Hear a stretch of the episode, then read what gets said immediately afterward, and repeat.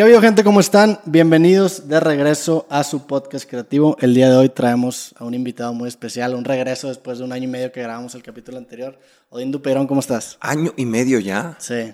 No puedo creer. Que lo, lo grabamos en, en diciembre del 2020, que tú ibas, tú estabas promocionando la de A Vivir. A vivir, y fui a dar una función, sí. Que yo fui esa, esa hora, digo, en, en esa, en esa plática que tuvimos no había visto ninguna hora. Exacto. Fue Sí, difícil sí, para mí hacer la, la plática porque está cañón, pero me acuerdo que había visto referencias. Y desde, ese, desde esa última plática, pues ya han pasado este año y medio. Sí, Nos y hemos- ya viste también recalculando. vi y ya recalculando viste- a vivir, nos conocimos, digo, nos... 22, nos- 22 la viste? no, 22, No, 22 no lo he visto. Ok. Pero le traigo ganas, Sí. este, la neta. Y Sí. Lucas también espero que regrese a Monterrey pronto. Pero bueno, ¿cómo estás? Bien, muy bien. Pues eh, de no ser porque no tengo trabajo, todo bien. Ya vamos a empezar a hacer teatro otra vez y así, pero sí ha estado difícil. Sí, vi que, vi que hiciste, cabrón. este, ya las, las obras las estás pasando en, en el formato virtual. ¿Cómo te ha ido con eso? ¿Qué Mm. tan difícil es no tener feedback del público? No todas las obras, porque finalmente el teatro es teatro, solo las que pude adaptar, recalculando, la grabé como tal en un teatro y 22-22 la adapté a una lectura. A Vivir no la he querido hacer en línea, porque a Vivir es muy complicada, es muy complicada de por sí en teatro. Para hacerla en línea va a ser más complicado todavía. Entonces, es- nos ha ido bien. He dado varias conferencias para empresas y así, entonces con eso nos hemos estado sosteniendo. Habías estado, este, sé que tenés esa faceta de conferencista, pero con, cuando estabas tan sumergido en teatro, ¿seguías dando las conferencias o Sí. lo retomaste ahorita? Nunca he parado las conferencias, pero no soy conferencista. Sí. Doy conferencias porque terminé dando conferencias porque a la gente le gusta cómo hablo y porque me contratan para hablar, pero la neta es que soy actor. Pero sigo dando las conferencias porque muchas empresas que quieren contratarme para, para, eh, para su gente, para que oiga lo que tengo que decir, pues, no contrata forzosamente la obra de teatro o, o quieren que hable sobre ciertas cosas o cosas así. Entonces, eh, ahí vienen las conferencias. ¿Y son como personalizadas o no? No, es una conferencia ya hecha. Pues tengo una manera de pensar, entonces Sí. la tengo muy hecha, muy estructurada. Tengo una conferencia que es la que siempre se vende, que se llama Esto sé, que varía. O sea, la conferencia se mueve, no es exactamente la misma y hablo exactamente el mismo tema. Tiene una estructura y de ahí me voy moviendo. Eh, pero no es una conferencia específica para hablar de algo o que me digan, queremos que vengas a hablar de esto. No. Sí. Te pasa, digo, supongo que te pasa, porque a mí también me pasa que una vez que, que das como una cierta cantidad de pláticas, como que tú mismo en tu cabeza empiezas a estructurar tus riffs como de, de temitas, como bloques, ¿no? Son Sí, como exacto. beats de comediantes que dependiendo de la audiencia como que sabes a cuál de todo sacar, ¿no? y cuál quitas y cuál pones, en Sí. cuál, cuál corresponde, cuál no, cuál podría funcionar, o los vas oyendo y dices, no, esto no lo voy a decir porque si ustedes se espantaron con esto primero, no voy a decir lo segundo, y ahí le voy moviendo. Sé que eres un escritor de, de inspiración, me dijiste la vez pasada. ¿Cómo te ha quedado la pandemia con ese tema? Mal, ¿Te- pésimo. ¿Sí? No, no sentiste inspiración porque sé que escribes tú como que de jalón, ¿no? Sí. O sea, tus libros los sacabas en uno o dos meses. Sí, No, no, no, no te sirvió para nada. Nada. Eh. Yo pensé que me iba a servir, yo pensé que me voy a sentar y me voy a escribir, es el momento, estoy ocupado, nada, no, esto, mi cabeza está, supongo que en otras cosas, supongo Sí. que viendo cómo chingados voy a sobrevivir, ¿no? La pandemia me la pasé haciendo cosas extras para poder mantener la empresa. Yo tengo una empresa, Grupo de Indopairón, y lo que yo quería era mantener la empresa, Sí. ¿no? No podía, no podía cerrar la empresa, no podía mandar a la gente a su casa, no nada más por la responsabilidad con la gente, sino porque además en algún momento esto iba a parar y teníamos que retomar las obras, ¿no? No era como de suspende y se acabó, tenemos que retomar las obras, tenemos que vol- volver a empezar. Entonces, todo se fue a sostener un poco la empresa y mi cabeza, nada, no me dio para escribir. Ahorita estoy pasando otra vez a retomar, a ver si puedo escribir algo. Tengo dos libros en el tintero, Sí, me acuerdo que un recital de pasada. poesía y otra obra de teatro.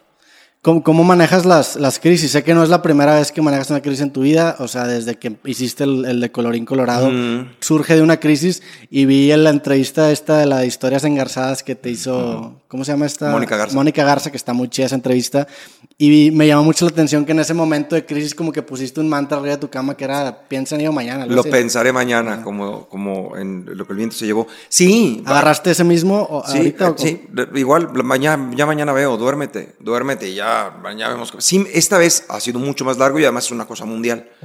Entonces sí ha sido mucho más pesado porque no es como que, bueno, voy a hacer esto y al fin que la gente no hago esto o esto, pero la gente no tiene dinero, pero la gente está en otras cosas, pero todo el mundo está en crisis.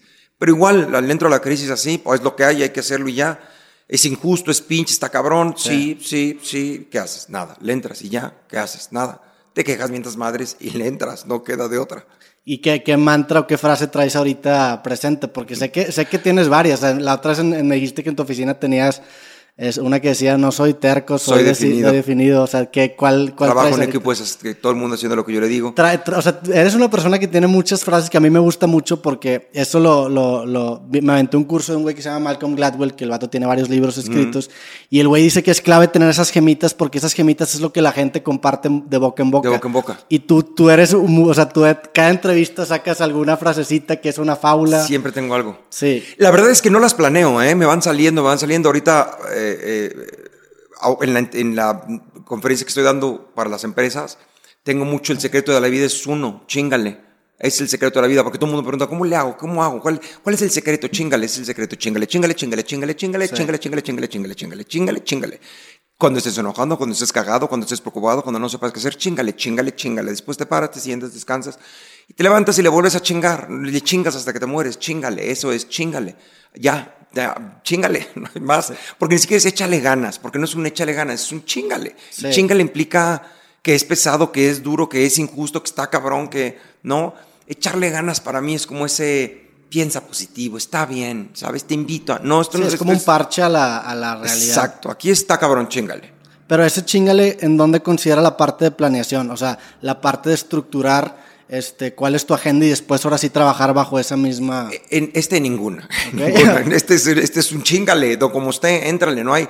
Es como la pandemia, no es como voy, voy a planear. No, no hay manera de planear. Tienes que ir como al día, al día. La, la vida es al día. Sí. Uno va planeando cosas y va haciendo y bocetea, pero la, la- la neta es que la vida es al día. Mu- mucha de la frustración en esta época de la pandemia es que nos vino, a mí no, a la gente, a confirmarle lo que yo decía de que no, no, no puedes planear nada. El pensamiento mágico, tú decreta, Sí. llegará, pides, te dará, échale ganas. No hay nadie que le haya echado ganas, no hay nadie que pueda decretar que esto no existe, no, yo no, yo, nadie, nada. Todo el mundo cerrado en sus casas o con cubrebocas o limitaciones para viajar. Todos la padecimos, no hay manera de decretarlo.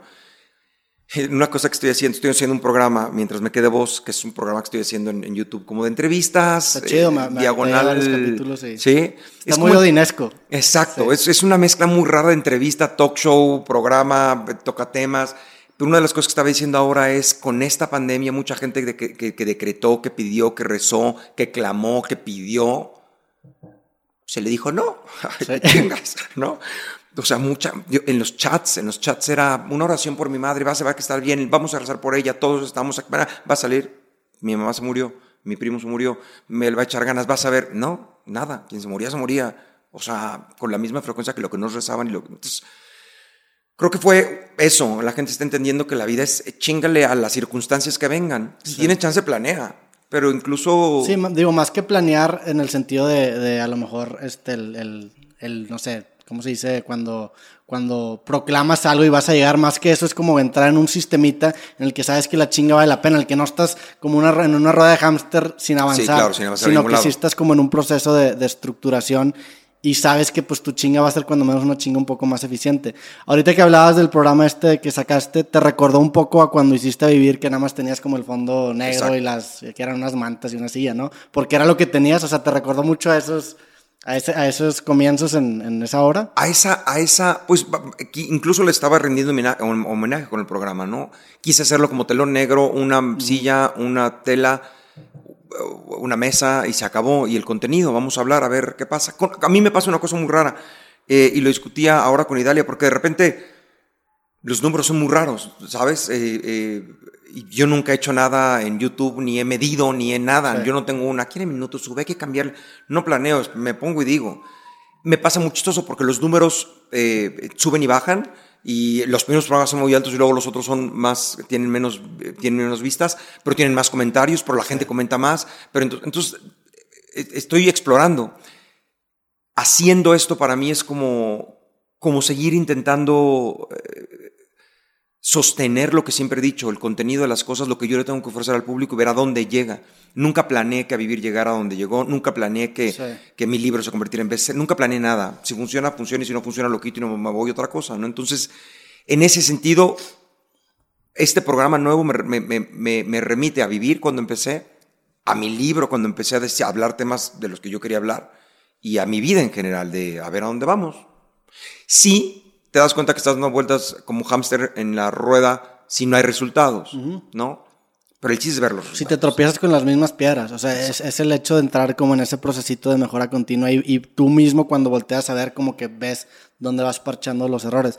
Me, me aventé el primer, el primer programa que hiciste completo y el primer monólogo que hiciste me gustó mucho, que fue lo de enfocarte en el contenido. Que creo que en una época en donde vimos mucho en la parte de forma y no en el fondo es refrescante escuchar eso. Y pues ha sido como una premisa en tu vida, ¿no? Pues una vivir era enfócate en la sustancia, en la carnita y la forma después la maquillas y la mejoras, pero si no tienes que maquillar, pues es, o sea, es como la frase esta de si la mona se, no, si la mona se viste, se mona, mona se, queda. Ajá, la mona viste, se Tienes que partir de ese fondo para poder, para poder hacer que la forma pueda resaltar algo, ¿no? Y tú siempre te has enfocado en ese, en ese aspecto en tu trabajo. Tener algo que decir, tienes que tener algo que decir. Como artista tienes que tener algo que decir, si no, ahorita hay mucho, hay mucho güey que quiere ser influencer y, que me pregunta, ¿cómo puedo llegar a ser un líder de opinión? Ten una puta opinión primero. ¿Cuál es tu opinión sobre qué? ¿Qué opinas? ¿Qué tienes que decir? Y sobre lo que tengas que decir, entonces irás creciendo, pero no, no, no busques no, vivimos una época en la que no, no hay que validar el talento, no hay que validar nada, ¿no? Quiero bailar, no tienes que ganarte bailar, quieres, tienes que tener el derecho de bailar o el derecho de pertenecer a, no sé, bailar en el lado de los niños porque yo quiero, con eso basta, ¿no, cabrón? Sí. Tienes que tener una disciplina y bailar bien y llegar a un, ¿no? Estamos tratando de que parece que esta sociedad está tratando de que todo sea posible cuando no es posible. También creo que parte mucho, como lo dices, del autoconocimiento y del saber qué es lo que quieres expresar o cuando menos qué es lo que te gusta, porque el medio se vuelve, o sea, el medio finalmente es algo indiferente. El medio simplemente es el carrito donde tú pones un mensaje, pero ese mensaje lo sacas de un proceso introspectivo. Tus obras son muy introspectivas, o sea, sé que los personajes no eres tú, pero sí eres como un estilo de Woody Allen en el que todos los protagonistas tienen esta característica como, como, pues sí, son parecidos, ¿no? Sí. Pero sí, sí me has dicho que, por ejemplo, cambias ciertos tonos de voz en distintos personajes y tienen como, como es, pero, pero me llama mucho la atención que, que o sea, el, parecido que tiene y cómo el, el, pues digo, al ser el formato monólogo es como muy introspectivo y pues eso obviamente te beneficia al poder tener el fondo para poder expresarlo después, ¿no? Y que finalmente sí creo lo que digo y sí pienso lo que digo que pienso, no lo estoy haciendo para complacer a nadie, tengo ese punto de vista, entonces lo puedo sostener, ¿no? Y lo puedo sostener en una obra de teatro o en una plática o en una entrevista o en un monólogo o en un libro o en una poesía o en lo que sea porque es real, no se me olvida de una obra a otra, ¿no? Porque, porque lo sostengo y porque lo creo y porque lo pienso. Y sí, tiene que ver con mi proceso introspectivo, con lo que yo he sacado y concluido de la vida. Y tocas, tío, tocas temas muy contundentes, muy fuertes, o sea, la de 22, 22 alguien que se quiere suicidar, o sea, tocas temas, por ejemplo, la de A Vivir que me tocó ver, es una persona que tumba los pilares con los que construyó su vida y entra en una crisis ¿qué tanto te apoyas en la comedia para tocar esos temas contundentes? Porque tienes, tienes, o sea, tienes frases muy fuertes, pero tiene ese punch de comedia que como te, te da un, un, cierto, pues te hace reír en un, en un lugar incómodo que es, que es algo que a mí me gusta mucho. La comedia es el lubricante, la comedia es el lubricante para que te entre completo y digas, madres, ¿en qué momento? ¿Cómo pasó que, no? Yo siempre he dicho, este, y es una comparación que hago desde que doy clases de actuación en estas frases que tengo, eh, el público va a verte, específicamente en teatro, evidentemente, pero en todas partes, pero yo lo digo en teatro porque es lo que más hago, el público va a que te lo cojas. Eso quiere.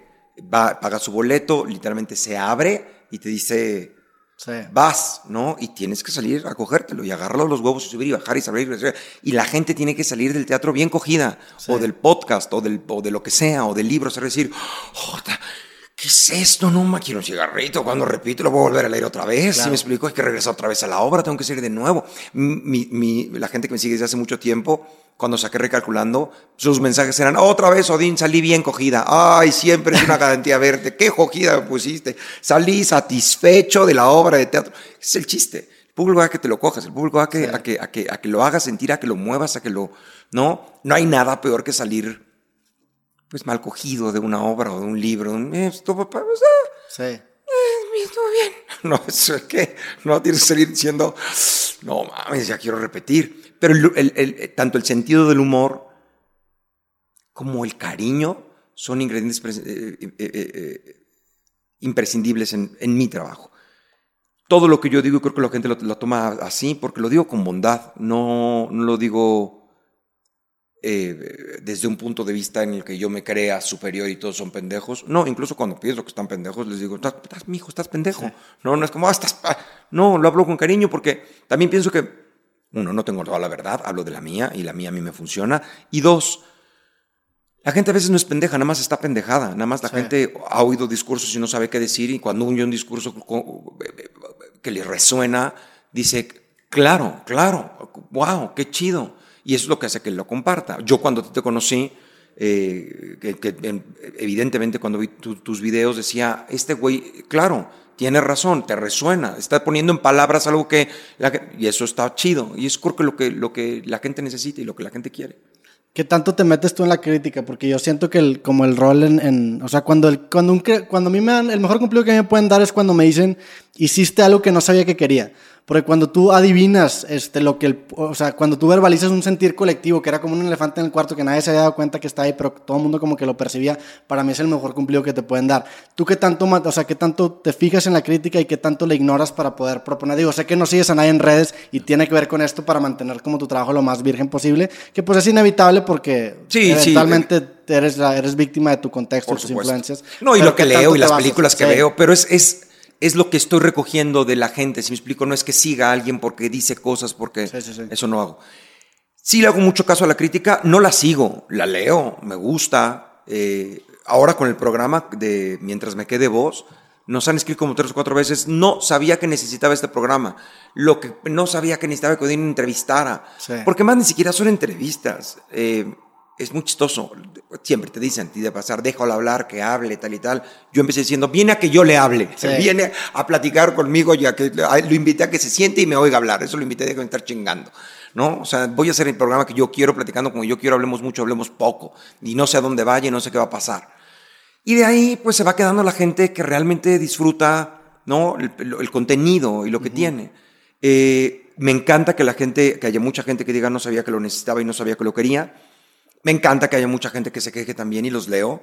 Este, no discrimino a ninguno de mis, eh, ni, mis seguidores ni mis detractores.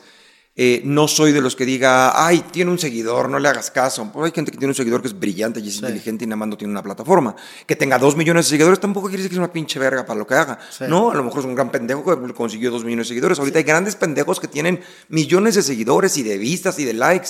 ¿no? Y hay gente maravillosa que tiene poquitas. Esa no es ninguna garantía. La garantía es el contenido y lo que dices, claro. ¿no? Y lo que se puede sostener con los años. Yo llevo 20 años con mi libro y colorín colorado, 15 años con A Vivir, 9 años con 22-22, este, 4 años con Lucas, y las obras siguen estando vigentes, siguen funcionando y la gente sigue yendo y sigue agotando. ¿Por qué? Porque no es momentáneo, porque no es un like, porque no es una, ¿no? Lo que decía también eh, sobre el Auditorio Nacional, yo cuando llené el Auditorio Nacional con mis personas con A Vivir, tenía, no sé, 120 mil seguidores en Instagram y tenía 200 eh, en Twitter. Y se llenó el Auditorio Nacional, entonces los parámetros son relativos. También siento, y, y, esto lo saqué a un escritor que se llama John Green, que la neta una vez dijo algo en un video que se me quedó mucho. Él dijo, no, no hagas contenido, no hagas trabajo que le guste a todos, sino hagas contenido, hagas trabajo que le encante a algunos pocos. Porque esa gente, o sea, cuando tienes una, una, un, grupo de personas que te sigue que le encanta tu trabajo, es mucho más, o sea, es muy diferente la, la, relación que tú tienes con ellos. A lo mejor tú haces videos en TikTok y estás bailando, tienes 4 millones de seguidores, pero qué tan profundo puede ser la conexión que tú tienes al estar compartiendo cosas tan superficiales. Sin embargo, por ejemplo, tú que tienes estas obras en donde, pues la neta es un proceso bastante fuerte, en donde hay gente que llora, en donde es pues ves, te ves desgarrar en el escenario, pues la conexión que tienes es mucho más fuerte. Entonces esas 100 o esas 1000 personas que sí, que tienes ahí, valen mucho más que 10 mil, porque si te lleva la chingada, esas 1000 personas van a salir a, defenderte. En, cambio, cuando la relación no es, sea, lo he dicho, este, creo que yo, o sea, creo que la fama es un cuerpo acuático en el sentido de que puedes tener un cuerpo acuático muy, muy grande en área, pero muy, muy poco profundo, o no muy chiquito o muy profundo. Exacto. Entonces cuando tienes uno chiquito y muy profundo, le cae mucho más agua y aunque no parezca en números que es tan fuerte, se acaba reflejando en que sí es con esas anécdotas que dices tú, ¿no? Yo, yo le decía, dale, ahora con el programa, que te digo, los, los, primeros dos programas tienen ciento y tantas mil vistas y los otros van bajando, van bajando, pero los comentarios se van volviendo más largos, más largos, más grandes y hablan y debaten el tema y es que se quedaron hasta el final algunos, otros debaten más, otros ya lo comentan, empieza a funcionar de otra manera, es otro, otro, otro tipo de público, otro tipo de comentario, otro tipo de todo.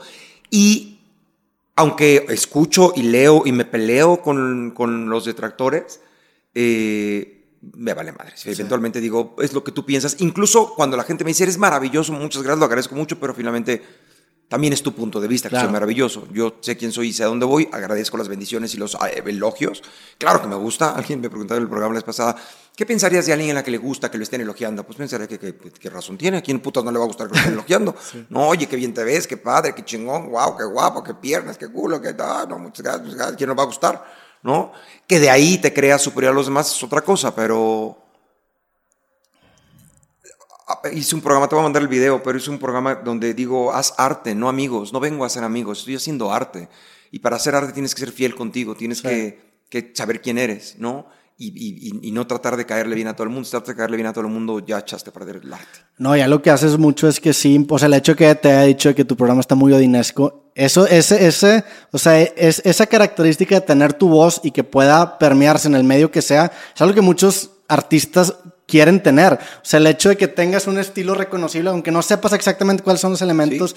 Por ejemplo, en este, precisamente en este formato de entrevistas, es bien importante tener ese estilo y aunque la gente lo critique porque interrumpes al invitado, está chingón porque Imagínate, si voy a tu programa, a lo mejor la gente que me sigue no va a ser de que, ah, voy a ver esta entrevista de Roberto, que pudiera ser con cualquier persona, va a ser, voy a ver la interacción entre Roberto y Odín. ¿Qué es lo que y eso es lo que hace que, el- que el estilo marque y que tú no, o sea, que no solamente tú vuelves un programa de entrevistas, sino que tú también seas un elemento para que la entrevista, o sea, para poder compartir la plática, porque si no simplemente te vuelves un, pues un escupidor de preguntas, güey. Correcto. Entonces tienes que tener ese elemento y es, para mí es clave para poder tener una carrera longeva en este formato específico. Claro, por supuesto. No, y además, no nada más eso, sino para poder eh, eh, generar confianza en la gente. Yo he tenido entrevistados que salen diciendo, esto nunca lo había dicho en una entrevista. Sí. Nunca lo había dicho en una entrevista, nunca había hablado de este tema, nunca es la primera vez que lo digo y te lo dije a ti. Y, y- y- veo cómo algunos entrevistados llegan un poquito con reservas, ¿no? Eh, Entrevisté a Erika Monfil, que es súper linda y súper tal, pero en la plática al principio se sintió como muy, vengo a que me entrevisten, y, y poco a poco se fue soltando y poco se fue soltando hasta que terminó diciendo cosas bien padres. Y creo que eso tiene que ver con quién soy yo, Odín. Entonces lo que yo quiero descubrir en este programa y voy descubriendo poco a poco es quién soy yo como entrevistado y qué genero en la persona que está platicando conmigo y entonces eso va a ir tomando su causa hasta que me convierta en el Odín que, que, que, que ya, ya, ya diga, ah, este soy yo entrevistando, este es el contenido que puedo dar y sobre ahí ir puliendo. Ahorita sigo buscándome. O sea, ¿este programa tiene algún eh, objetivo en específico? ¿Quieres hasta dónde lo ves estirándote? No tengo la menor idea. De nuevo, lo suelto y, pa- y- pasa. O sea, si me preguntas mi, mi- mi- lo que yo quisiera que sucediera, te podría decir, no, a mí me encantaría poder hacerlo en vivo, poder hacerlo en teatro, ¿no? Con la gente en vivo, que lleguen a entrevistar y transmitirlo en vivo, que la gente opine y que incluso eh, que dure lo que dure. ¿Te gusta mucho el, el- el tema de la gente? Se me ha dado cuenta. Digo, en esta, en esta plática que te dije de historias engarzadas, vi que cuando llegaban a vivir tú los saludabas personalmente, llegabas en bici. O sea, todo eso como que te, te llena, ¿no? O sea, sí, te claro. gusta mucho. Pues me, me gusta convivir mucho con la gente. Curiosamente soy, soy casero. No so- por ejemplo, esta pandemia a mí me como que quedó muy bien. Yo no, tengo, no, no, no quiero ver a nadie, nunca quiero ver a nadie. yo No quiero ver a nadie. Más cuando trabajo. Cuando trabajo sí veo a la gente, saludo a la gente y, y qué tal y cómo estamos. ¿no? Y a cierto punto, cuando pone- lo dejé de hacer porque la gente empezó a ponerse... Conforme fui creciendo en, Claro. en- en fama, la gente empezó a ponerse un poco poco más intensa. pues poco más intensa, sí. De repente, una buena vez que en Monterrey que me jalonearon y dije, no, no puedo. Antes sí podía, ahora ya no puedo. ¿no? O sea, cuando el teatro es pequeño y cuando hay poca gente sí salgo y saludo y la gente eh, se emociona y platicamos y tal, ya pero es que ya no puedo hacerlo. Pero me encanta la interacción con la gente. Sí. Algo que también me, me llama mucho la atención que haces es que después de las obras casi siempre te quedas a platicar y recibir feedback de la gente. O sea, es algo que para mí sería casi impensado. No sé, o sea, yo no, yo no lo podría hacer y me sorprendió mucho cuando te fui a ver que lo hiciste. O sea, o sea, sería impensado porque a mí no me gusta mucho recibir feedback. O sea, yo sí soy muy selectivo. Yo, comentarios, yo tomo, te lo dije la vez pasada, tomo la- el approach opuesto a ti, yo no leo. Yo, este, estoy consciente de lo que está pasando y noto tendencias, pero no me sumerjo comentario con comentario y contestar a alguien que me mente la madre para mí sería impensado. Como que yo soy muy selectivo de la gente que me da feedback. Por ejemplo, si tú me dices, oye, Roberto, te, te lo tomaría porque te considero ese grupo selecto de personas que respeto tu trabajo y como que me abro. Pero tú te abres con todo. O sea, es, es como una práctica, te, te costó trabajo hacerlo? ¿Desde el principio eras así o cómo fue? Siempre he sido así. Yo creo que tiene que ver con mi vida. Todo el mundo opina sobre lo que, lo que opine. Siempre me van a decir, Odín, es que no puedes. ¿Por qué no puedo? ¿Quién dijo no puedo? ¿Cuándo no puedo? Entonces discutía. Sí contesto, no contesto a todos. Si alguien me dice, que nadie me dice, ¿eh? Porque desde que empecé, los primeros, chinga tomada de verse un pendejo. ¿Por qué soy un pendejo? ¿De quién estás hablando? ¿Quién es tú, cabrón, para venir así? Deja de estar chingando. Entonces la gente empezó a decirme, tú te metes, y hay gente que me lo dice, gente que se dedica a esto, a ver redes sociales, y me dice, ¿por qué no tienes tanto hate en tus redes sociales? Si yo veo un video en tuyo, lo comparo con uno de, de Diego Dreyfus, o uno de Javib, o uno de tal, y tu nivel de hate es muy poquito. ¿no? La gente no te dice, ¿por qué no le haces como con... O sea, no, ni, ni, ni, ni le tiran a mi vida privada, ni nada. Yo creo que tiene que ver con que, uno, de entrada me empecé a defender y empecé a contestarles y a decirles. Y dos, la gente que me ve peleando aprende a pelear, ¿no? Entonces ya, ya, antes de que yo les conteste, ya están contestando a la gente de que, a ver, te explicamos quién es Odín, porque ya es, la manada, es mi gente, es, ahí ahorita con el programa se están diciendo los testigos de Odín, porque como no soy religioso, entonces están diciendo que soy una secta, que tengo una secta, que tengo tal. Entonces somos, ya empezaron a decirse los testigos de Odín. Y a mí me da mucha risa porque, porque eso, eso, eso, que se genera de manera orgánica es mucho más fuerte que cualquier otra cosa. Claro. Y se genera a través de entrarle a todo. Y no sabes quién te va a nutrir, cabrón. O sea, yo los doy todos porque no sabes quién te va a nutrir. No sabes de dónde va a venir lo que digas, wow, tiene toda la razón, no sabía, o no me di cuenta, o simplemente te va a ayudar a reforzar lo que piensas. yo a veces defendiéndome de alguien que, que me dice alguna estupidez en, en, las redes sociales, encuentro nuevos ejemplos. Sí. me explico, es, mi entrenamiento. Es, es, es, lo que... No, a ver, pendejo. Y entonces mi cabeza empieza, ¿cómo le explico a este pendejo? Es como si fueras... ¡Ay, está poca madre! Ya lo copio y lo guardo y lo uso para una obra de teatro. o luz, porque, porque eso fue muy chistoso. Eso es, como un, es como un sparring que después vas a usar te gustó lo que construiste y es un riffcito eso que estábamos hablando que después usas en una conferencia o en una Exacto. Hace poquito alguien me decía, este, yo me quejaba de la conferencia y decían algo como, eh, de la conferencia, perdón, de la pandemia. Y entonces lo comentaban, con mi pleito que había tenido en, en, en, Facebook, creo que fue, donde decían, es que esta, hay que ver lo positivo, esta pandemia nos vino a enseñar que teníamos que apreciar las cosas pequeñas. Y los que ya sabíamos apreciar las cosas pequeñas, ¿qué pedo? no, nos ayuda, nos enseña a ser agradecidos. Y los que ya éramos agradecidos, los que ya teníamos el pedo resuelto, éramos agradecidos, buenas personas, chingones, ¿qué, qué, tenemos que putas aprender? ¿Tenemos que chingarnos esto por toda la gente que tiene que aprender? ¿O qué mamada? ¿Qué, que entonces no te dejan esta pandemia? Me dejo un tercer huevo, me deja esta pandemia. Tengo un tercer huevo, me creció por esta puta pandemia. Dos no me alcanzaban, estaba un tercer huevo, es lo que me creció. Y ese pleito que tuve, lo empecé a utilizar para otras cosas. Entonces, hay feedback, hay feedback y sirve y funciona. Los seguidores yo sí... Eh, de nuevo, les hago caso, no los... No es ley, pues, ¿sí me explico? Los leo, me peleo, no con todos. Hay, hay unos que los dejo pasar o no tiene caso y hay otros que sí.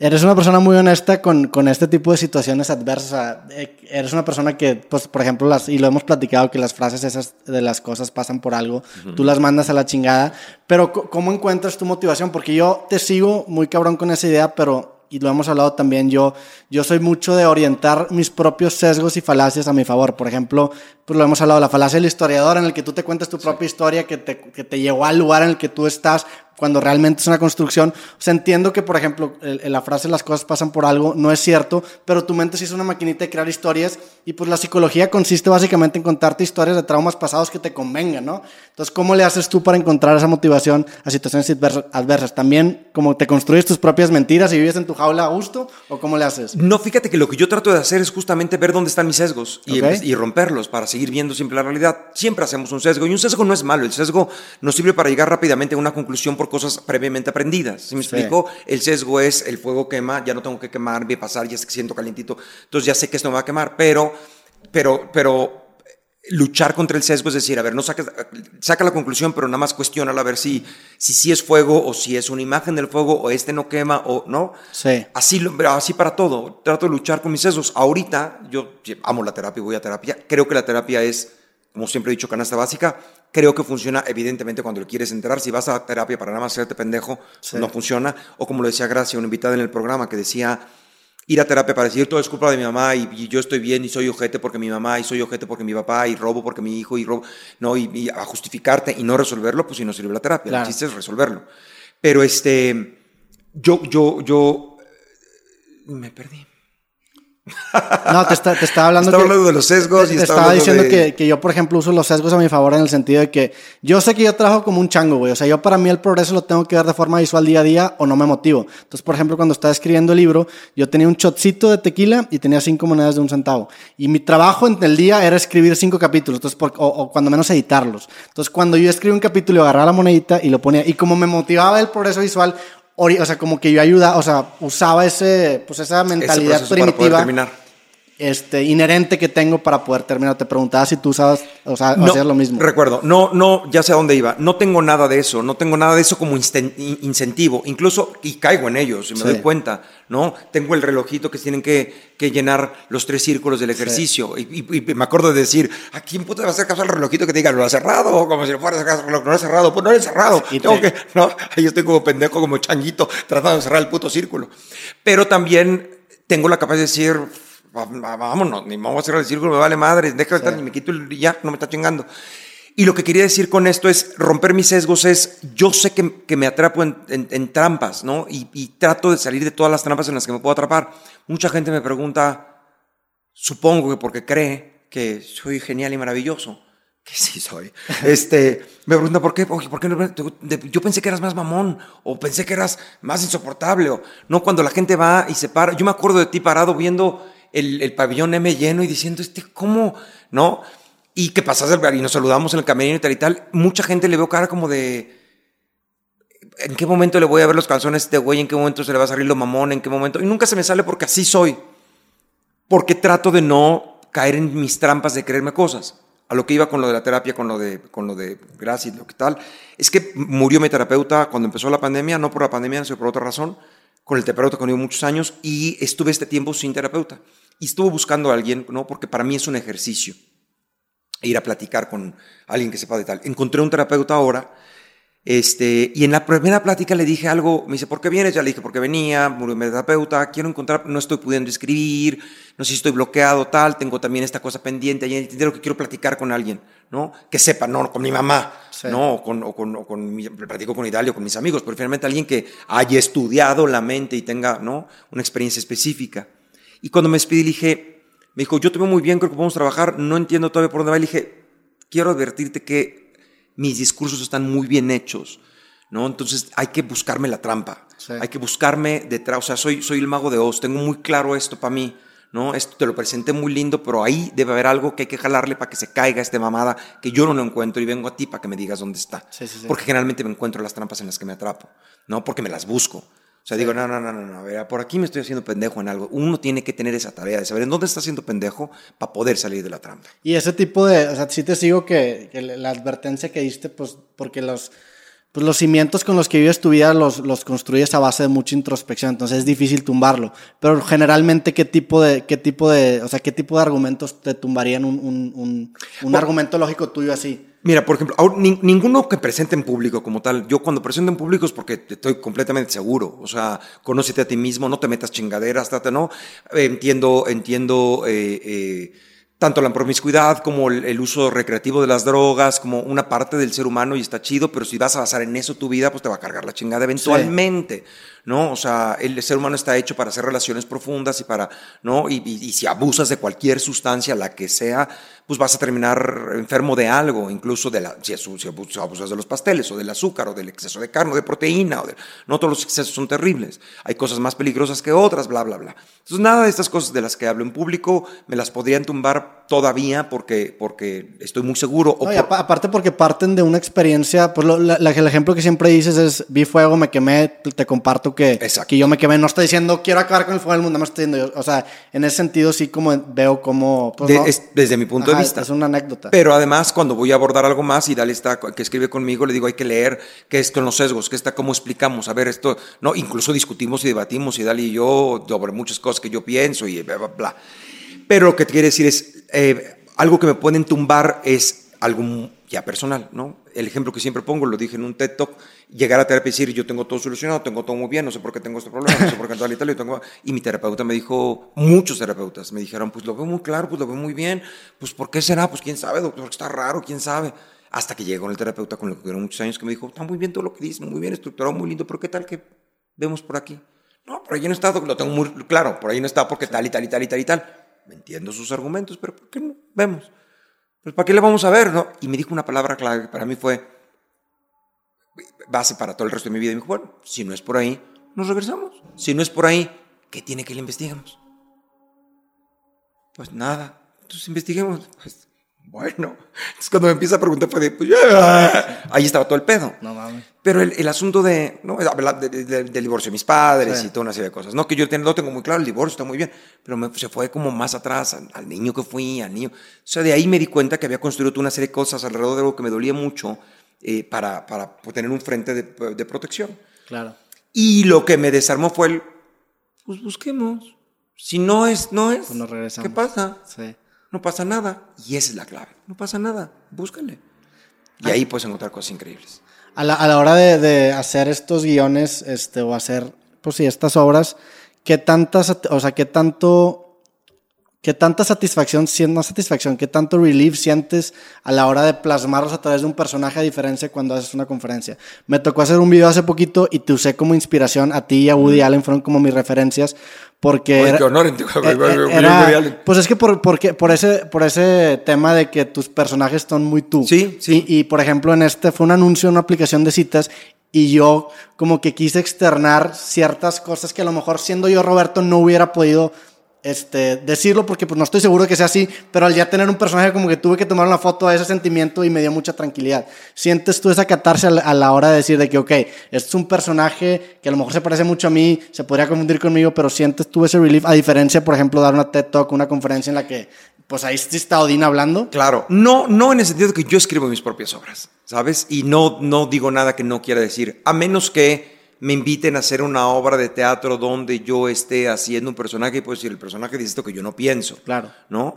Eh, si me, invitaran a ser un misógino, un homofóbico, un, un- un racista, una cosa así, lo haría sin ningún pedo, ¿no? De hecho, los malos me salen muy bien. Hace mucho que no los hago, pero la vez que hice malos en, en teatro, en obras que yo no había escrito, pues los malos me salen muy bien y puedo hacerlo y, y no me siento comprometido. Con mis obras me siento comprometido porque yo las escribo. Sí. Todo lo que dice cualquier personaje es algo que yo pienso.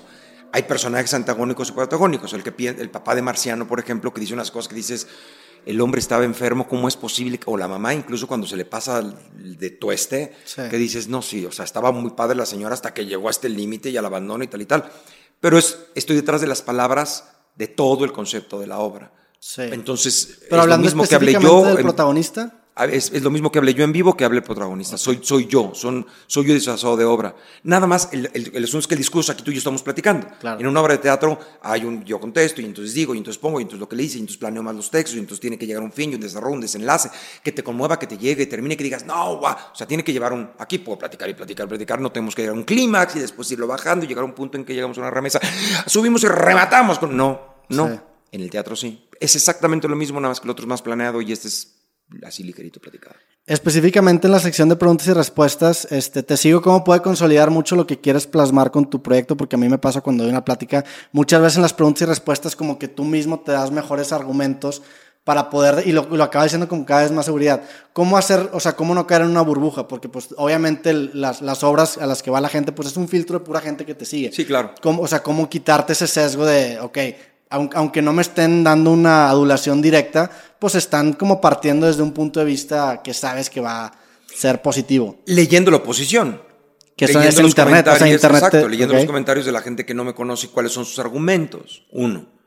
Eh, y dos, rodeándote de gente que, que es honesta y que es buena y que, y que le tienes confianza. Idalia, Rafa, mi familia. No, no es gente que me alaba y me adora y nada más me quiere. Y Dalia, y si lo digo en el programa, que digo, tú me faltas el respeto cada que puedes en el puto programa y me cuestionas, ¿no? Pero finalmente de eso se trata, no de que me esté faltando el respeto y no lo tomo así, pero sí de que me cuestione cosas o me diga, o estemos hablando de, vamos a hablar de la realidad, y Dalia me dice, nos vamos a pelear. Ah, no, no nos vamos a pelear porque ya estamos... Y, y, y me reta, y Rafa también, y me peleó con Rafa, y me peleó con ella, estamos ahí sentados en la mesa de mi casa, en la mesa yo, pero ¿por qué no? Pero es que no estoy diciendo esto, Rafael, estoy... Y peleamos. No tengo nadie que me diga, sí, Odín, sí, lo que tú quieras, sí, Odín, sí, lo que tú quieras, sí, Odín, sí, lo que tú quieras. Todos en mi empresa. La, la- incluso Alma, que lleva, eh, la- las, que, que- que- que lleva la administración de las funciones y tal, de repente le digo, Alma, hay que hacer esto. Y me dice, no creo. Yo hago lo que tú digas, pero me parece que es una mamada, o me parece que no deberías, ¿no? Y a veces digo, bueno, hagámoslo aunque no, o a veces decimos sí, o a veces tenemos la razón. Es lo que me ayuda mucho a mantenerme fuera de la burbuja, ¿no? Y leer los comentarios, los comentarios de la gente, a veces unas mamadas, pero a veces lo que te dicen, dices, mira. Es que a veces, a este también pasa que muchas veces la forma del comentario carga mucho más información que el fondo del comentario. Por ejemplo, si ahorita yo te digo, oye, ¿sabes qué? Mándame un WhatsApp. Esa, esa, esa oración no dice mucho, pero si tú la lees, vas a saber qué relación tenemos, en qué tiempo estamos, como que muchas veces la, la forma en la que te comenta la gente a veces te acaba dando a entender. Y, y, y, de entender de dónde vienen ciertas cosas y, las neutraliza, sí. ¿no? Eh, por ejemplo, algo que a la gente le pasa mucho y contesto constantemente en comentarios es, ya no es lo que el argumento que tienes, es ¿por qué te enoja tanto que la gente me quiera? Claro. Porque la gente le emputa mucho que la gente me quiera. Sí. Ay, ama Nodín, todo lo que dice él está bien. Ah, que es mi gente que me que, que putas te importa. Sí, que te molesta. Que, que, la gente me quiera mucho y que me ames, mi gente me sigue. Es que está, está, muy cabrón como el arte se vuelve un... Pues el arte por definición siento yo que es una técnica proyectiva. O sea, si a mí me gusta una canción, esa canción, o sea, el que a mí me haya gustado dice mucho más de mí del vato que la claro, compuso. Por supuesto. Entonces, a él le enoja que a ti te guste, o sea, que la gente le gustes, está diciendo mucho más de él que lo que quiere decir de ti. Por supuesto. Y cuando entiendes eso, como que empiezas a sentir, pues hasta empatía. Digo, suena un poco conde condescendiente, pero sí. pero sí es empatía. Hay un libro que, que me gusta mucho que se llama Speaker of the Dead, uh -huh. que es una, es una trilogía de un, de un güey que se llama Orson Scott Card, y la trilogía es de un vato que se llama Ender's Game. Y la premisa de este libro es como darte a entender que el odio es el amor sin los datos suficientes. O sea, cuando entiendes el contexto, no puedes evitar sentir empatía.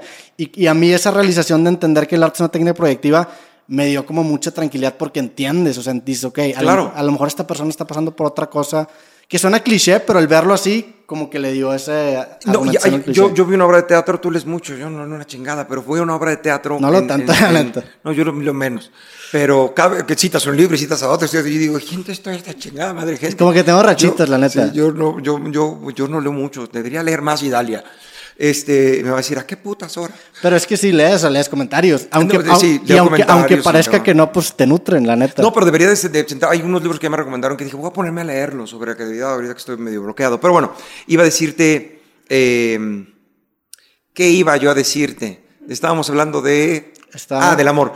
Fíjate que hay una obra de teatro que se llama Something Rotten, un musical en Broadway, Luego hay perlas de sabiduría en, en las cosas más raras. Sí. Y ahí eh, la obra trata de eh, estar en el, en, el, en el, Renacimiento, donde Shakespeare está empezando a ser este súper famoso. Hay un güey que le caga a Shakespeare. Entonces hay una canción de odio a Shakespeare, caga a Shakespeare. Y todo el mundo, ¿cómo te caga Shakespeare? Es maravilloso por sus letras y su música, y siento que me abraza cuando escribe. Me caga Shakespeare, odio Shakespeare, Shakespeare, Shakespeare. Y hay una canción padrísima.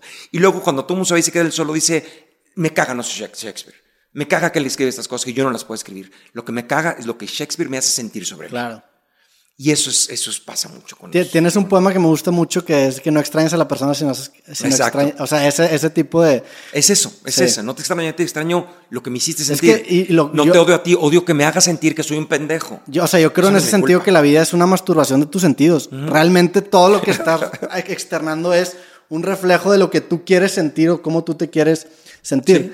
A ti te considero una persona muy inteligente y te lo digo. Y, y- y específicamente te considero inteligente porque para mí, digo, a, a ojo de buen cubero, a grandes rasgos, la inteligencia es la capacidad de reconocer patrones. Y tú lo haces muy bien. Y, y he escuchado en varias entrevistas que lo haces. Por ejemplo, en la de A Vivir, me gustó mucho ese patrón que, que diste, que aquí lo anoté, que, el, que como la etapa de un hombre es primero intentar recibir aceptación de tus papás y luego es, la adolescencia es como intentar sublevarte ante ello y la, la vida adulta es como intentar reconciliar. Me gustó mucho eso y también el tema del amor, me gustó también uno que dijiste que como tipificaste el, el- entre el amante y el amado. ¿Podrías, Ajá. podrías este, explicar un poco eso? Que Sí, yo, yo siempre he dicho que en la vida hay dos tipos de personas, el amante y el amado. Eh, el amante ama y se entrega y da y, y quiere, y el, am- y el amado se deja amar, solo se deja querer, se deja. Yo creo que todos nacemos amantes, todos tenemos ganas de amar y de entregarnos y de, y de dar, pero nos parten tanto la madre, nos llenan de información, sobre todo ahora. Ahora Sí. está cabrón. El libro, que- el libro que estoy escribiendo habla de eso, habla de la gente ya no quiere que le duela, no quiere que la vida le duela, que el trabajo le exija, que la vida le incomode, que el- no mames, es la vida, la vida es, es- es- es rasposita la pinche vida, ¿no? O sea, no es, no es mil sobre hojuelas, es, es es, rasposita y, y, para poder encontrar cosas hay que rascarle y hay que ser labrado como la tierra para poder sembrar las semillas. El mal de nuestra época, y lo pongo en mi nuevo libro, es mantenerte en la superficie. No, la gente quiere nadar así poquito y no hundirse y estar bien y tal y tal. Cuando, cuando el, sí. y meterte y, y bucear y, y, es, ahí está en el fondo, como el tuétano, chingada madre, claro. el centro de todo, que es rico. Es eso. Y una cosa que también creo que es importante es rompo patrones como tú lo dices y los veo, hay unos que los rompo y hay otros que también hay que entender que no todos, o sea, hay que saber cuándo romperlos y cuándo no, ¿sabes? En este asunto de, de, de, por ejemplo, ayer, no me acuerdo quién es, pero vi un video de una mujer que decía, no tomes personal, quita de la oración, no digas, este, Roberto me está gritando, di, Roberto está gritando, y entonces ya te quitas si no eres víctima. Y yo digo, padre en algunas cosas. Sí. No puedes decir, me metí un putazo, no me metí un, no, me metí un putazo. sí. No, no, sí me estás gritando, sí, sí, me estás agrediendo a mí. Claro. Ahorita no, ahorita sí, saber cuándo sí, cuándo no, cuándo aplico, cuándo no. Ese es el chiste de la puta vida. No hay recetas, ¿no? Lo que acabas de decir, sí, la vida es, eh, lo que dijiste la masturbación, como dijiste, es una... Es una masturbación de tus sentidos. Sí, Correcto. Y a veces no, a veces no es nada más una masturbación, es realmente algo que está, no es nada más una chaqueta sí. mental, no, a veces sí está pasando. Cuando sí, cuando no, cuando es una chaqueta mental, cuando nada más estás viendo lo que tú sientes y cuando a pesar de lo que sientes sí estás viendo la realidad. Porque tú puedes claro. decir, yo me siento robado, sé que no me estás robando, pero me siento robado y lo puedo diferenciar. O no siento que me estés robando, pero me estás robando, pendejo. Aunque yo no lo sienta. Sí. Yo pongo un ejemplo muy claro porque la gente se confunde mucho en eso. Eh, si, llega, si llega Bill Gates o si llega eh, eh, Slim o si llega cualquier de estos millonarios a comprar una hamburguesa a, a, Burger King y le dicen la hamburguesa sale en dos mil dólares, la puede pagar. Y pues, oh, da, da, pero no es justo. Sí, claro. Y la gente dice, ah, pero lo puede pagar. El que lo pueda pagar no quiere decir que sea justo. Y si puede ser esa diferencia entre, ¿no? O, o este asunto de con los feminicidios y con lo de las mujeres y todo este rollo, hay una, o, o, o, o, si te expones a algo, hay una delgada línea entre te lo mereces y te lo buscaste. ¿Sí me explico? Que te metas en pedos no quiere decir que te tengan que a huevo eh, que, te, que, te, vayas a un lugar donde no te, a entrar a un lugar donde no debes entrar, no debería pasar, no deberían de violarte en ninguna sí. parte, no deberían de matarte en ninguna parte, no deberían robarte en ninguna parte. Pero si vas a ir a Tepito, coño, te quitas el reloj y te quitas el este y ta, ta, ta, ta. Si vas a ir a un lugar que es peligroso, y si hay una fiesta con 10 cabrones que luego se van a poner pedos, pues mira, mejor no voy, porque luego, ¿sabes? Y va hay coches y hay una, un, un, avión y tres enanos y no voy, claro. porque me voy a meter en pedos. No quiere decir que te merezcas si vas, pero no quiere decir que te lo buscaste si vas, no quiere decir, no, pero te estás exponiendo.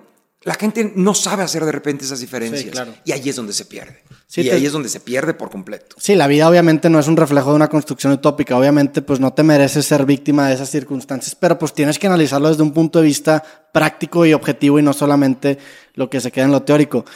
Hablando de lo, de lo que dijiste de, de, que a la gente le gusta, o sea, no le, gusta, le gusta nada más nadar en la superficie, me pasó mucho que me di cuenta precisamente de eso con el, el primer libro que saqué, se llama México Lindo y Querido Diario. Y es un mm. libro que yo no escribí, pero hice una página de internet, la gente me mandó cómo era un día en su vida y es un diario que es una, una colección de historias de 48 mexicanos mm. viviendo en 48 ciudades diferentes con 48 contextos. O sea, es, un, es, un, es una mezcla de, pues, de distintos estilos de vida que parten de la mexicanidad.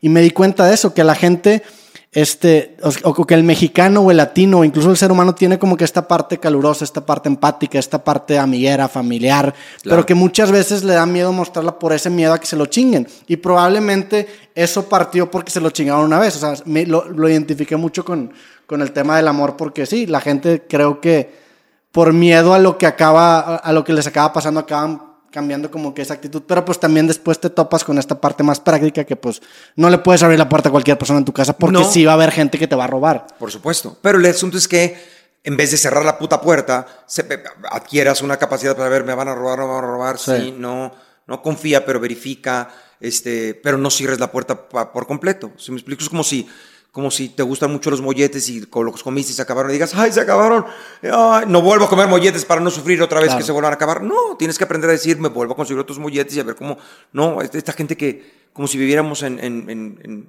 yo tengo un amigo eh, que vivió en, en, Checoslovaquia, comunista en su momento, que este, que decía, llegaban los camiones de galletas y yo me las comía poquito a poquito porque se iban a acabar eventualmente, ¿no? Y ahora en México se comían las galletas y ya, ya puedes comer, ya, ya no tienes que No, ya, ya, ya puedes disfrutar de las galletas. Puedes agarrar y tirarlas por la ventana. Hay mucha galleta. Que eso está cabrón porque es un sesgo. O sea, y es un sesgo no solamente humano. Hay animales, han hecho pruebas en ratones que le pican un botón y se electrocutan la primera vez y nunca lo van a picar. Exacto. Entonces, son esos traumas que precisamente, pues la terapia es una forma de, darte cuenta de, eso, de, esos sesgos. La introspección, el no, y romperlos, porque te puedes perder de muchas cosas, ¿no?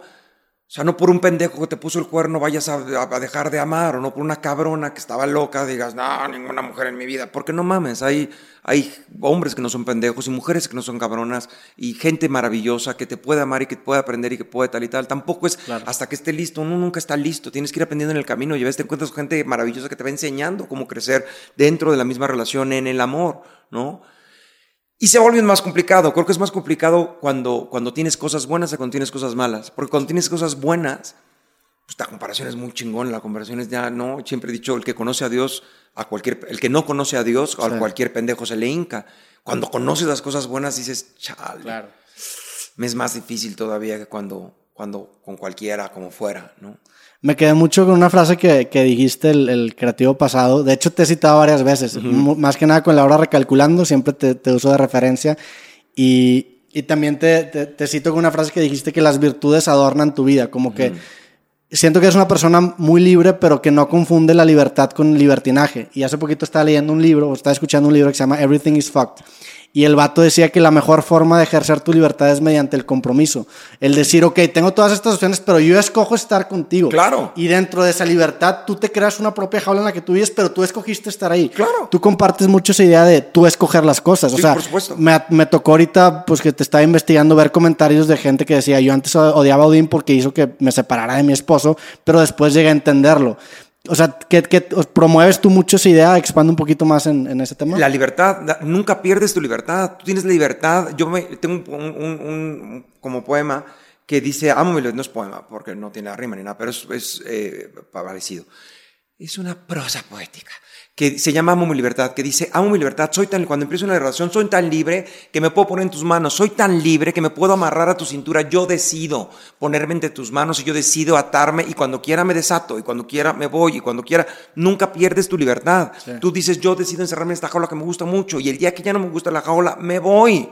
No tengo la capacidad para abrir mi caulita e irme. Nunca pierdes tu libertad. Yo tengo, no, la gente piensa que libertad no es comprometerse, al contrario, libertad es comprometerse y descomprometerse y volverse a comprometer y descomprometerse otra vez. No de tener un compromiso con una persona, con un trabajo, con tu público, contigo mismo, con, ¿no? La libertad de hacer lo que se me dé la gana no es libertad, lo digo en la vivir en la vida, dice, es fácil, yo hago lo que se me da la gana, cualquiera hace lo que se le da la gana, cabrón. Hacer lo que se te da la gana es facilísimo hacer lo que debes hacer, comprometerte, entrarle los putazos, hacer lo que eso no es fácil. Y esa es la más, pues la más importante de las libertades, la libertad de poder hacer lo que debes hacer, de poder tener la libertad de hacer lo que se necesita hacer en el momento, tener la inteligencia, la cordura, el valor, los huevos, el coraje, la, la, claridad de hacer lo que se debe. Es una libertad que cuesta mucho más trabajo, que es la que vale la pena. Y creo que te permite construir cuando menos un sentido en tu vida un poco más profundo, porque cuando tienes cuando tienes cumplidas como ciertas cosas y no, y no, no cumplidas en el sentido de que veas a la pareja como algo que tienes que palomear, sino cuando entras como en una rutina, muchas veces eso te permite acceder a partes más profundas de ti. Por ejemplo, David Lynch, cuando escribió creo que Twin Peaks, el vato iba a comer todos los días a la misma hora al mismo restaurante y pedía el mismo plato, porque esa consonancia para él le permitía enfocarte en distintas cosas. Y pasa, cuando tu vida es totalmente caótica, no te permite como acceder a estas partes más profundas de ti, que a veces, bueno, digo, no siempre tienes que tener esa constancia o, ese, o esa consonancia en tu vida, pero creo que una vez que tienes ya material para poder llegar a partes más profundas de ti, tienes que tener como eso establecido, ¿no? Yo creo que sí, yo creo que sí, y como, como lo decía al principio, la palabra clave para mí es a según. ¿No? Dale me dice mucho, no, es a según, y según, pero se decía así en los pueblos, a según, pues a según, a según estén las, pues vemos el a según, como a ver cómo van las cosas. Sí, definitivamente hay momentos en los que tienes que tener una constancia, cuando vas a terapia es todos los martes y los jueves a las 10 de la tarde. No puedes cuando se hincha un huevo porque tiene, el cerebro se prepara. Pero hay veces que hay cosas que no puedes planear y que tiene que ser esperada. Entonces, cuando sí. cuando no, cuando dices, ah, mira, esto me funciona, o mira, ya me pasé de huevos, ya es, caí en una rutina y la tengo que cambiar porque si no voy a seguir haciendo lo mismo. Eh, a según, todas son válidas. ¿No? Nada más saber cuándo, cómo y cómo aplicar. Es que ese es el chiste. Es como el chiste este del, del del hombre que, que una computadora se desmadra, no bueno, va a contar chistes, pero una computadora se desmadra o algo se desmadra y entonces nadie lo puede componer y entonces un güey llega el experto en su puta madre, entonces llega y mueve un tornillo y llega una cuenta enorme. Me dice, ¿cómo cobras esto por mover un tornillo? No, el tornillo sale en dos pesos y eso, pero saber qué tornillo había que apretar es lo que cuesta. Lo mismo, ¿no? O sea, hay un montón de reglas, y un montón de libros, y un montón de teorías, y un montón de sesgos, un montón de todas. Y muchas o son válidas, muchas son una gran pendejada, ¿no? Primero tienes que hacer tu selección de, esto es una mamada, esto está bien, esto es una mamada, esto está bien, esto es una mamada, esto está bien. Ya que tienes todas tus cosas que están bien y separas tus mamadas, ok, esta, ¿cuándo si la aplico es una mamada y cuándo si la aplico está bien? Está bien, pero a veces es una mamada si la aplico aquí, ¿no? O sea, está bien usar una olla para hervir agua, ¿no? Pero no para bañarte. Sí, todas las metáforas están incompletas en ese sentido. Tienes una, una, metodología muy punk de hacer las cosas en el sentido de que pues las haces muy a tu manera y primero, o sea, y me, me identifico mucho porque yo soy mucho también de esa ideología de primero hazlo tú a tu manera para que te des cuenta de por qué se hace de la forma en la que se hace o para que encuentres un, un hueco y digas, güey, lo están haciendo de la forma y explotas. Me gusta mucho esa, esa forma que, que, que, trabajas. Platícame un poco de eso y también platícame este, todo este concepto que tienes de sublevarte ante los géneros. Por ejemplo, tu late night show pues es, está muy a tu estilo. Tengo entendido que el, que el colorín colorado que, que me lo diste aquí, también se trata de, un, de, una princesa que como que se revela ante el que se revela ante el O sea, platícame de dónde surge eso, ¿te gusta el punk? O sea, ¿sientes mucho esa mentalidad o cómo es? Lo que pasa es que todo crece, el, el programa que voy a sacar ahora de, que estamos escribiendo de, de, Mientras me quede voz, habla mucho de cuestionar, cuestionar. En la religión nos metieron muchísimo que cuestionar es una falta de respeto. Sí. No, no cuestiones, no cuestiones, no cuestiones. ¿Cómo te atreves a cuestionar? No le cuestiones. Uno tiene que cuestionar, uno tiene que cuestionar. Si no cuestionas no creces, no llegas a ninguna parte, pero además tienes que cuestionar para saber si las cosas están bien o no están bien, ¿no? Entonces, esa es la parte de rebeldía. O están haciendo esto, ¿por qué tal si lo hago así? ¿Qué tal si lo hago asado? Respeto reglas que ya están muy claras, ¿no? O que, o que, bueno, no puedo hacer nada. Cuando dije, estoy haciendo un late night que no es late night, y la gente decía, pero hay un escritorio y una silla. Y le dije, bueno, no puedo hacer flotar el puto aire, no mames, o sea no, no puedo ser completa y absolutamente original. Tengo que tener un puto micrófono, tengo que tener, no, habla con el culo a ver que sea diferente, no mames. Sí, esa es idea de que no puede ser un apple pie from Exacto. scratch. O sea, no puedes tampoco hacerlo de nada. No, puedes hacerlo de nada, tienes que tener una referencia de algo. Pero de ahí voy tomando como mi camino, voy, ¿por qué tiene que ser así? ¿Por qué no puede ser así? ¿Por qué tal que funciona? Ah, no, sí, por, ah, por esto funciona así, ok. Y de repente me pega, le decía, dale en la mañana, este, eh, que el programa se, seguirá funcionando, no seguirá funcionando, luego viene el teatro, lo estamos haciendo ahorita por gusto, pero ¿qué tanto está gustando o no? Entonces veíamos gráficas y veíamos todo y decía, ¿qué tanto las gráficas sí? ¿Qué tanto no? ¿Qué tanto tal? Porque hay unos programas con gráficas increíbles y con un montón de vistas y yo los veo y digo, yo no quiero hacer eso por mucho que tengan increíbles las putas gráficas y por mucho que les vaya muy bien, no sé si es lo que quiero. Entonces me voy debatiendo entre, entre varias cosas y esa es mi lucha. Mi lucha es eh, eh, cuestionar una de las cosas que digo en este programa, que, que, no sé cómo lo vaya a tomar la gente, pero pongo el ejemplo de, no cuestiones, tienes que cuestionar, oye tío, así no jugamos a las escondidillas con mis amiguitas, no importa, encueres y metes el closet, no respete, no mames, no, o sea, es un abuso, no, nosotros jugamos con ropa, tío, no, no mames, no, tienes que, cuestionar, tienes que cuestionar. No, es la base del progreso humano y, y, lo digo, tú lo fomentas mucho con el tema de debate o con el tema de, de, la dialéctica, que es tener una tesis, proponer una antítesis, llegar a la síntesis y cuestionar no necesariamente es atacar, simplemente decirte, oye, ¿por qué es así? Y si tienes razón, pues sintetizas las dos posturas y, y, empiezas a progresar, ¿no? Y de ahí, de cuestionar, ya me voy a la otra parte, ¿no? Eh, no es que sea un punk revolucionario que quiera a huevo ser transgresor, no, nada más digo porque no puede ser de otra manera. Hay cosas que hago bien sí. y que hago por, por por ejemplo, si voy de aquí a Acapulco, me voy por la carretera. No digo, ay, chingue su madre, pinches borregos, yo me voy a ir a campo traviesa. Todo no, derecho, sí. no, es, no, es, necesario. Sí. Hay una carretera muy bonita que te pusieron y no eres un pinche sometido por agarrar la carretera, ¿no? Entonces, dependiendo, eh, de nuevo, el asegún, eh, tomo el camino que tenga que tomar. Y luego, creo que el arte es la manera de sublimar las cosas. El arte es yo, yo decía a mis alumnos de actuación, todos venimos aquí por esta necesidad de atención, todos llegamos al arte o al micrófono por una necesidad de atención, de hablar, de decir. Si te quedas ahí, entonces vas a ser víctima de, la, de, de, de, este loop de que la gente siempre te esté amando.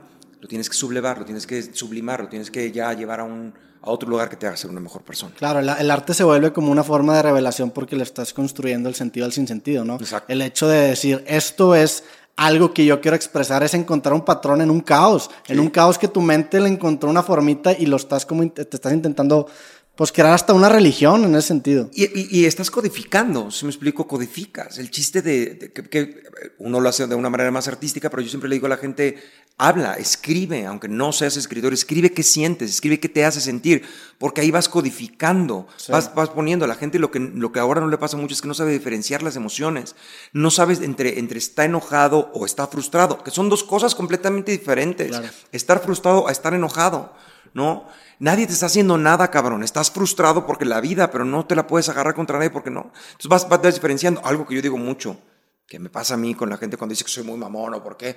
Digo, la gente confunde humildad con sometimiento. Espérate, no es lo mismo ser humilde que ser un sometido. No porque no hago lo que a ti te dé la gana, soy mamón. ¿De qué me estás hablando? Entonces yo creo que en, en, en ese sentido la gente se confunde y hay que separar y hay que escribir, y hay que visualizar, y por eso el arte funciona, porque luego dices, ah, ah, claro. cierras un libro y dices, ya me di cuenta lo que le pasó a Pinocho, exactamente lo que me pasó a mí, pero Pinocho se dio cuenta claramente, ¿no? Sí. yo sigo hecho un pendejo, ya entendí. Esa es una, digo, creo que es la el que decía que la palabra mata la cosa, porque pues tienes este, este problema que es completamente ambiguo, y el escribirlo es una forma de delimitarlo y poder asumirlo y enfrentarlo, o sea, porque ya le estás poniendo una cierta prisión. A mí me gusta mucho ese concepto de escribir y, también este, siento yo que es como una forma, o sea, lo, que te permite escribir es como tomarle una fotografía a tus pensamientos o congelarlos para que tú le puedas ver los defectitos. Entonces, Exacto. Tú, tú sacas o escupes lo que tienes en tu mente en un hoja de papel y al escribirlo te forza a ti mismo a, tener que traducirlo en otro lenguaje y eso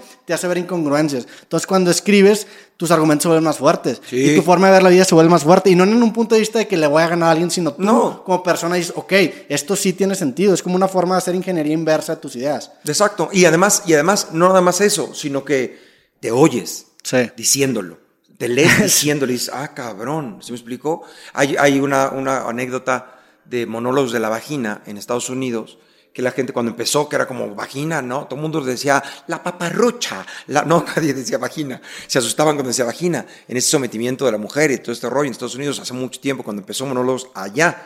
Y entonces decía la taquillera que hablaba la gente a decir, este, quisiera comprar unos boletos para los monólogos. ¿Qué monólogos? Los, monólogos. Si no puede decir vagina, no puede venir a ver la obra. Tiene que decir, quiero ver los monólogos de la vagina. Dígalo, vagina, ¿no? Las palabras tienen peso, las palabras dicen cosas. Una de las cosas que yo cuando, cuando doy clases de actuación, eh, a mis, o cuando dirijo escena, le digo a mis actores, todas las palabras tienen, un, tienen una imagen, tienen una, tienen una profundidad, tienen un contexto por sí solas, profundo, suena profundo, golpe, te golpea el golpe, la palabra, cómo la pones, dónde la acentúas, ¿no? Desgárrame, desgarra con fuerza, ¿no? ¿Cómo, cómo, las pronuncias, dónde las pones? Cuando ya lo haces bonito y bien, pero solo tú solito soltando las palabras, oírte decirlas, oír lo que tú crees que significa algo, no nada más quedarte en tu, en tu cabeza, suena lo que sea, pero cuando las sueltas, ¡ah, cabrón! ¿No? Por eso es ese, lo dije, lo pensé, no mames, ya, no mames, lo dije, wow, wow.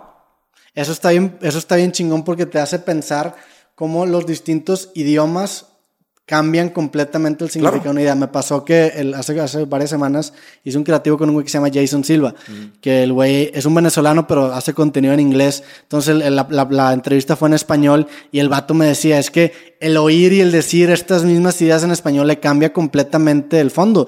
Y también, y también entiendes ciertos patrones culturales a la hora de que, de, que, entiendes el lenguaje en el que se están expresando, ¿no? O sea, por ejemplo, Twitter. Twitter es el ejemplo perfecto que tienes ahorita, no sé, 240 caracteres y esa restricción te, tiene, o sea, te hace ser un poco más incisivo, te hace ser un poco más frontal. Selectivo en tus palabras, cuál uso, cuál no, cuál de las palabras significa tres cosas de las que quiero decir ¿no? Y esta sola palabra significa uno. Yo así escribo, yo me la paso constantemente diciendo, a ver, no, veo sinónimos, quiero decir que esta palabra quiero que diga esto, pero diga esto, pero diga esto también, porque son las tres ideas que quiero hacer para no decir tres ideas, por ejemplo.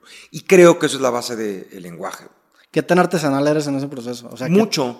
soy, muy, soy muy espontáneo y, por supuesto que suelto y taca, tiqui, tiqui, tiqui, pero de repente ya me detengo y digo, vuelvo a le digo, ¿qué palabra puedo cambiar aquí? Esto es lo que quiero, de cómo sí suena bien, pero no no suena esto, suena más como tal, es, que no, no es robar, no, hurtar me gusta más porque hurtar implica, o despojar me hace más culero el despojar que robar. Más fuerte, entonces me gusta más despojar, entonces no me despojes de mi libertad, no me robes mi libertad, es diferente. Entonces, y ahí cada palabra significa diferentes cosas y hay, en ciertas cosas las voy seleccionando, evidentemente, para dar la idea que quiero dar. Bueno, regresamos al podcast después de una parada técnica.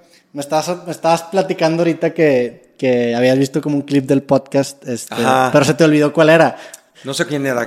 ¿Tienes algún sistema para encapsular, por ejemplo, digo, en, en tema ya de ideas creativas, tus momentos así de eureka que digas de que, ok, uso nota de voz o lo apunto en alguna libreta, ¿cómo le haces? Ah, lo apunto, generalmente lo apunto en el teléfono. Lo apunto en el teléfono, solo lo apunto y luego se me olvida apuntarlo y luego apunto una palabra clave y luego digo, ¿qué putas madres quise decir esa pinche palabra?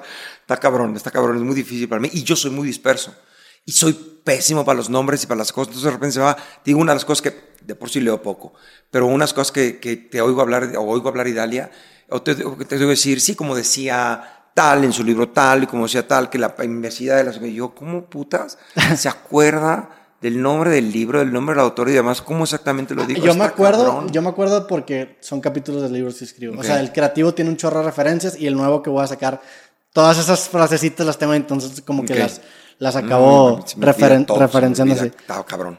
Dijiste en una entrevista también que el, que el caos es como una oportunidad, es como una tierra, Tierra fértil, fértil ¿no? para crear Si- sientes- ¿Te gusta esa dispersidad en tu vida porque sientes que de repente llegan conexiones rápidas? No me gusta, pero si está, les aprovecho. O Sí. sea, sí me gusta el orden, sí soy un, soy un hombre de costumbres, ¿no? Me gusta ir a comer a ciertos lugares y, ¿no?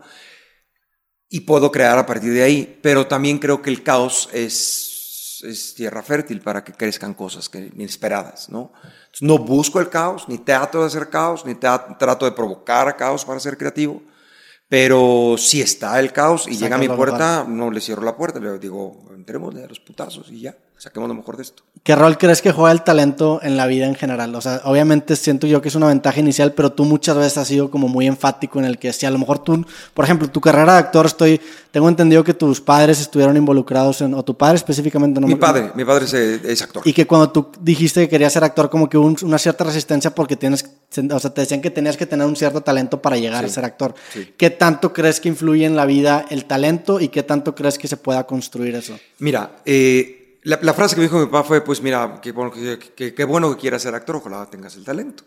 Que primero fue como de, Sí. poca madre. Pero después fue como, pues ojalá tengas el talento, porque si no tienes talento va a ser difícil. El talento es una cosa muy sencilla. Eh, también lo explico ahora con Dalila Polanco, que es hipertalentosa, que la- también la entrevisté en mi programa. Eh, el talento es la, facil- la facilidad de hacer algo, nada más. Al, al talentoso se le hace fácil lo que a una gente normal se le hace difícil. Y al genio se le hace fácil lo que al talentoso se le hace difícil. Es una facilidad para algo. Tocar el piano, pensar en números, eh, hablar de atrás para adelante, el que quieras. Hay unos talentos súper útiles, hay talentos inútiles que, que Sí. Que desgraciadamente el modelo capitalista no los premia. no los premia, o, o- o- o el modelo de la vida. O sea, ¿de qué putas madre le sirve la vida que tenga este pinche talento? Sí. De nada, ¿no? Y se terminan por extinguir, Sí. ¿no? Este, pero ese es básicamente el talento, ayuda muchísimo, muchísimo. Hay gente que por muchas ganas que le eche y por mucho que quiera no va a poder llegar a donde llega un talentoso con facilidad o va a llegar con el triple de trabajo o no va a llegar, punto. No va a llegar, no va a llegar, no va a llegar. Es importante las ganas, es importante eh, eh, el, el- el- el empecinarte y el querer y el estudiar y el tal. Y eso va a despertar, pero te va a llevar hasta donde te Hasta lleve tu capacidad. No, mm, no, no puedes ir más. ¿No? Es, es como este ejemplo de si un, si un albañil hace una barda en, en una hora, dos albañiles van a hacer la misma barda en media hora y tres albañiles van a hacer, pero 150 albañiles ya, ya mamó, o sea, Sí. no va a llegar hasta la más. capacidad que tengan para poder construir entre ellos, no, no, va a llegar un punto en que ya no se va a poder. Lo mismo pasa con Sí, es una limitación hasta física ya de... de- Con el talentoso y con el genio, van a llegar hasta donde sus capacidades. Entonces el talento es evidentemente muy importante. ¿Cómo definirías el talento? O sea, yo, yo he notado mucho, o sea, yo creo firmemente que el talento es una cualidad extrapolable. O sea, el talento, la persona talentosa la puede aplicar en, en distintas disciplinas. Y, por ejemplo, en el tema específico del deporte, LeBron James, que es un gran basquetbolista, si hubiera sido peleador, probablemente también sería de los, de los top. O Tom Brady, que es un coreback de la NFL, si hubiera escogido otra profesión, a lo mejor beisbolista, sería de los tops. ¿Qué tanto crees que sea extrapolable el talento? O sea, ¿o qué tan específico es? ¿Eres talentoso en este? Yo creo que, que, eh, depende. No, no sé si sea extrapolable como tal, en el sentido de que por ejemplo, hay, hay gente maravillosa que escribe comedia que no escribe drama.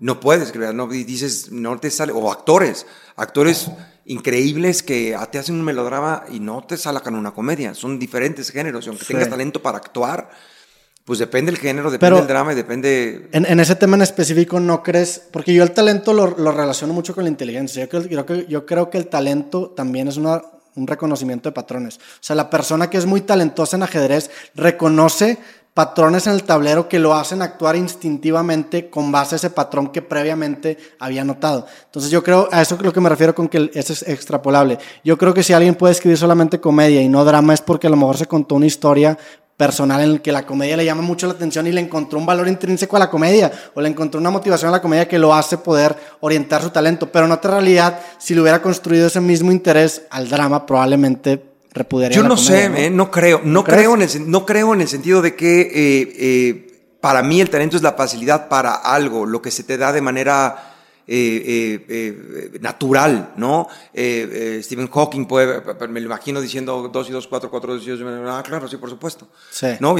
se te da fácil. Eso no es como, como se me da fácil esto, se me da fácil cocinar. No, no espérate, no, no absolutamente sí, nada que ver. creo que hay, hay, hay habilidades en las que el talento no se puede. O sea, por ejemplo, LeBron James probablemente sería un buen físico. Pero un buen físico a lo mejor sería un buen químico. O sea, sí hay. Sí hay cosas a las que se pueden parecer y hay cosas que puedes descubrir. Hay, hay múltiples talentos, hay gente que puede ser multitalentosa. ¿no? No, pero hay gente que, tiene, tiene que ver con, y no nada la inteligencia, hay gente muy inteligente que, eh, que, que, cree en Dios, por ejemplo, ¿no? Entonces no tiene que ver con, con la creencia, no tiene que ver con la inteligencia, no tiene que ver, el talento no tiene que ver, hay gente que puede no estar estudiada y no ser inteligente y no tener un, por ejemplo, para mí, ¿Qué, es inteligencia? Para mí, Odín Dupairón, inteligencia más hoy que nunca es justamente lo que nos separa de las computadoras, lo que nos separa de los aparatos, ¿no? El sentido del humor, la empatía, la bondad, esta capa, esto que nos hace humanos. ¿Qué nos hace humanos? Ah, la inteligencia es tener todos los datos de la historia de México, eso ya lo puede hacer una computadora, puede ser buena memoria, puede ser pero no es inteligencia. La inteligencia humana tiene que ver con, con el sentido del humor. La intuición. Exacto y no forzosamente con el talento. Hay gente que este, pues, será muy talentosa, pero no tiene un sentido humor terrible y no tiene empatía y puede ser brillante y no tiene... No, el talento no tiene que ver tampoco con la inteligencia como tal, tiene que ver con la facilidad de hacer algo. Ese es el talento. ¿Qué talento tiene para bailar? Pues lo para y baila. No, Mozart de los cuatro años, la facilidad, no estudió, no nada, no es tiene que ver con la inteligencia como tal. Siento que la inteligencia no, solo, o sea, no es talento, pero a lo mejor el talento sí sería un subconjunto de la inteligencia. O sea, el talento es un tipo de inteligencia. Inteligencia en, esa área en específica para, para reconocer patrones. Punto que yo más bien que diría que, que, el talento es... Eh,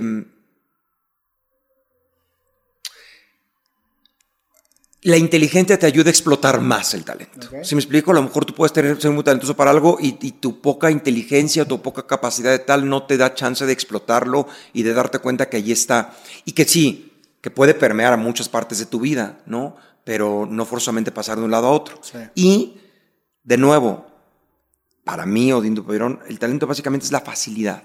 La, es como facilidad. Podrías cambiar como tengo facilidad para cantar este güey tiene una, y la facilidad muy cabrona es la que hace, y, va, y parece que está gorgorando un pinche gorrión. Como tus niveles por default, ¿no? Exacto, exacto. Y, y, eso lo puedes mejorar, ¿no? Evidentemente, pero si tú, si tú vienes con una facilidad de 7, pues para mejorar el 10 o el 20, pues va a estar más fácil que si vienes con una facilidad de 2 y más o tomando, de menos tomando la premisa de que cada vez es más, es más fácil progresar. O sea, el, el, entre más principiantes seas, es más difícil históricamente así me ha pasado, o sea, ese primer bachecito es lo más difícil y el talentoso como que se salta esa... Sí, es, es exacto. Pues, empieza como tantito más... Empieza con los puntos con, con, con, Exacto, es como entrar a la vida en nivel 1. Sí. No, a mí se me hace fácil.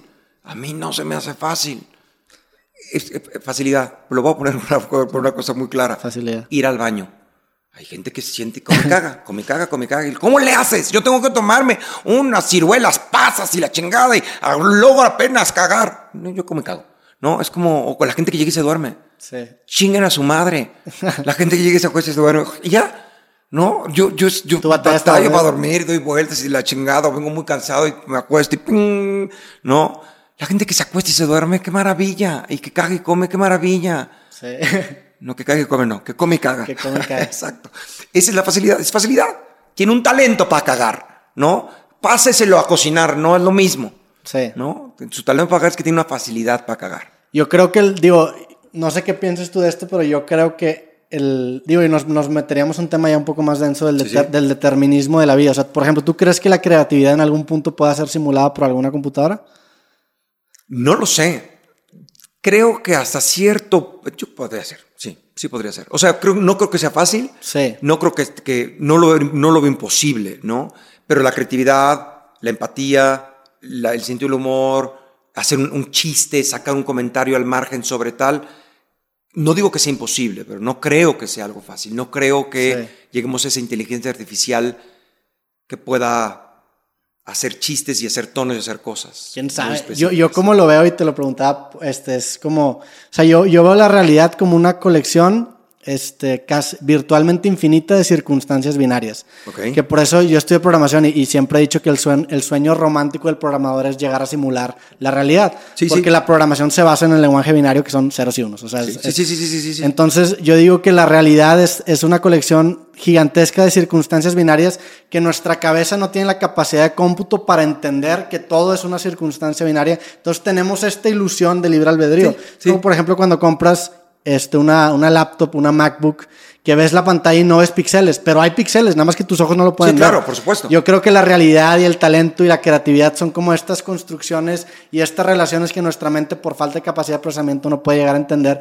Pero si una computadora le metes una capacidad de procesamiento cabrona, y ahorita que ya estamos en procesamiento cuántico, eventualmente vamos a, a- a ver a la, a la computadora llegar a conclusiones que nosotros ni siquiera vamos a poder entender. Entonces a lo mejor va a ser la computadora el chiste más chistoso de la historia, güey. Y a lo mejor no lo entendemos nosotros. Como a lo tal. mejor, entonces es, Por es como un balancito, ¿no? Por esto, por eso digo, por eso decía, no creo, y luego dije, no, sí, puede, puede pasar, creo Sí. que sí puede pasar, nada más no creo que sea tan fácil, no creo que sea tan fácil po- po- poder llegar a contar un chiste, pero no hacerlo, o sea, para que logre, no digo que es imposible, Sí. pero seguramente yo no lo voy a ver.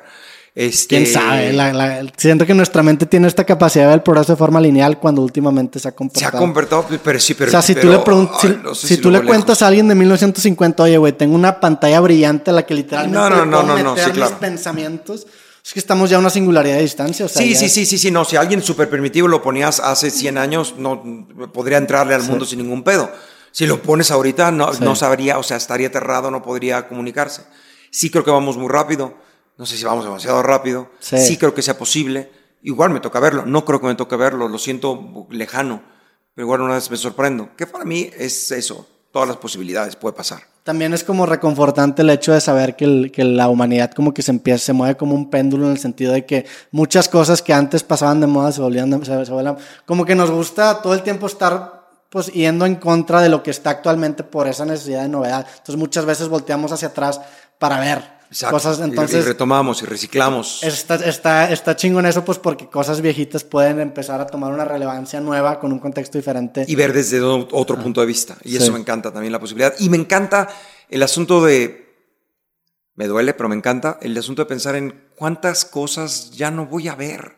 sí. ¿No? De cuánto, ahora que, que ve- veía las imágenes de Marte y todo esto decía, chale, tengo 50 años. Igual voy a ver mucho más, pero de cuántas cosas me voy a perder. Sí. ¿no? Que ya no, que no me tocó. Pero por otra parte me siento muy afortunado de ser esta generación en medio, ¿no? Donde todavía me tocó salir a la calle, jugar Claro. y atrapar grillos en el, en el, en el, en el terreno baldío de bla, bla, bla, y con los amigos en la bicicleta, tipo Stand By Me. Sí. Y por otro lado, salto de aquí hasta el teléfono y, y comunicarme, y, y- y- eh, o sea, estas cosas increíbles. Entonces me siento muy afortunado seguramente no lo extrañarán los niños que ahora no Porque- saben de qué se trata. Ajá, es que no, no lo van a extrañar porque ni siquiera sabían que existía. Como tú probablemente no te va, o sea, te extraña la posibilidad de saber que no sabes qué es lo que vas a, o sea, qué es lo que podrías Exacto. ver. Pero pues también es un sesgo de encuadre. Sí. Lo mismo se puede ir de que en, en el pasado. Y, y- cuando hay películas que veo y cosas que veo que digo, ay, me hubiera encantado oír esto. Es que lástima Sí. que ya no haya habido eso en esa época. Debe sido padrísimo. Esta parte, a mí me hubiera encantado vivir en esta parte de medio setentera, sesentera, donde, donde empezaba todo el confort y a descubrir estas cosas, el renacimiento, donde Sí. ya, ya supimos cómo sobrevivir, ahora vamos a hacer arte, ¿no? Eso también está bien padre. Hay cosas que me hubiera gustado vivir y hay cosas que me hubiera gustado seguir viviendo y que me gustaría vivir que no viviré. Entonces me, me concentro en lo que sí tengo. Sé que no, no eres una persona religiosa o no crees en Dios, pero ¿qué te da fe a ti? ¿Qué te motiva? ¿En dónde encuentras tú este, En, la vida, vivir. Vivo en paz, vivo bien. Eh, la religión no tiene la exclusividad de la paz ni de la ni de nada, básicamente. no- no Sí, tiene- ellos se adjudicaron, nosotros traemos la ética y la bondad. No, espérate, esto existía antes de es de, es de dominio público la No, paz. exacto, es, es una cosa intrínseca del ser humano, no son los poseedores de la paz y la armonía y la bondad. Uno puede tenerlas sin tener que estar suscrito a su religión. Sí. Este, las tengo, no las encuentro ahí, donde las encuentro, donde están, ahí están, están ahí. No están en que te las dé un superior, no están en ti, están en que las busques, están eh, en ser coherente con tus acciones, en, en estar en paz contigo mismo, en, en- para mí, porque también es un asunto muy personal, el ser, el ser buena persona, en ser bondadoso, en ser empático, en, en, en saber que hice las cosas bien desde mi punto de vista y hasta donde están mis reglas y hasta donde yo considero que debe de ser ¿no? el arte y lo que hago. Ahí está mi paz y mi, eh, mi fe. Sí. Siento, digo, corrígeme si estoy mal, pero me das la impresión. Hay una canción que me gusta mucho de un güey que se llama Frank Turner, que se llama Glory Hallelujah. Y es una canción en, en donde el coro dice, no hay Dios, de que there is no, lo canta así como victoriosamente. Y lo que me gusta mucho de esta canción es que pues estás interpretando el hecho de que no hay un Dios como algo positivo porque le da muchísimo más peso a la vida. Claro. ¿Sientes tú que por eso a lo mejor eres tan intenso o eres tan entregado a lo que haces? O sea, esa personalidad radica en un, si no creo que va a pasar nada después de la muerte, entonces aquí es la fiesta que hay que aprovechar. O sea, ¿sientes que es por eso? Yo siento que es un ras- rasgo de mi personalidad, ¿no? He sido intensito desde chiquito. O sea, yo y creía en Dios y creía en, ¿no? En, en- en- me costó más trabajo los reyes y el ratón de los dientes y estas cosas. Fui desmantelando, lo digo recalcando, fui desmantelando estas cosas, pero siempre he sido intenso, siempre he sido como, ¡oh! La vida, el chocolate y, la- y el mar y la playa y nadar y comer y sentir y, y, ah, ah, ¿no? Como de chiquito era como, tranquila, tranquilízate. ¡ah! Yo era un pinche en, en- en coca. Sí. No sé qué le puta le pasa a este pinche niño. Bueno, no, va a venir Inve- Abría los cajones, sacaba las cosas, se investigaba dónde estaba. O sea, todos mis tíos, todos los adultos eran, "Vas- ven Sara, pero no traigas. No traigas ahí. ¿no? Porque este cabrón, yo, yo, me regalaban eh, los jueguitos estos que había de, chavito, el Atari, pero estos pequeñitos, no cómo se llamaban, los primeros para jugar fútbol, que se prendía la...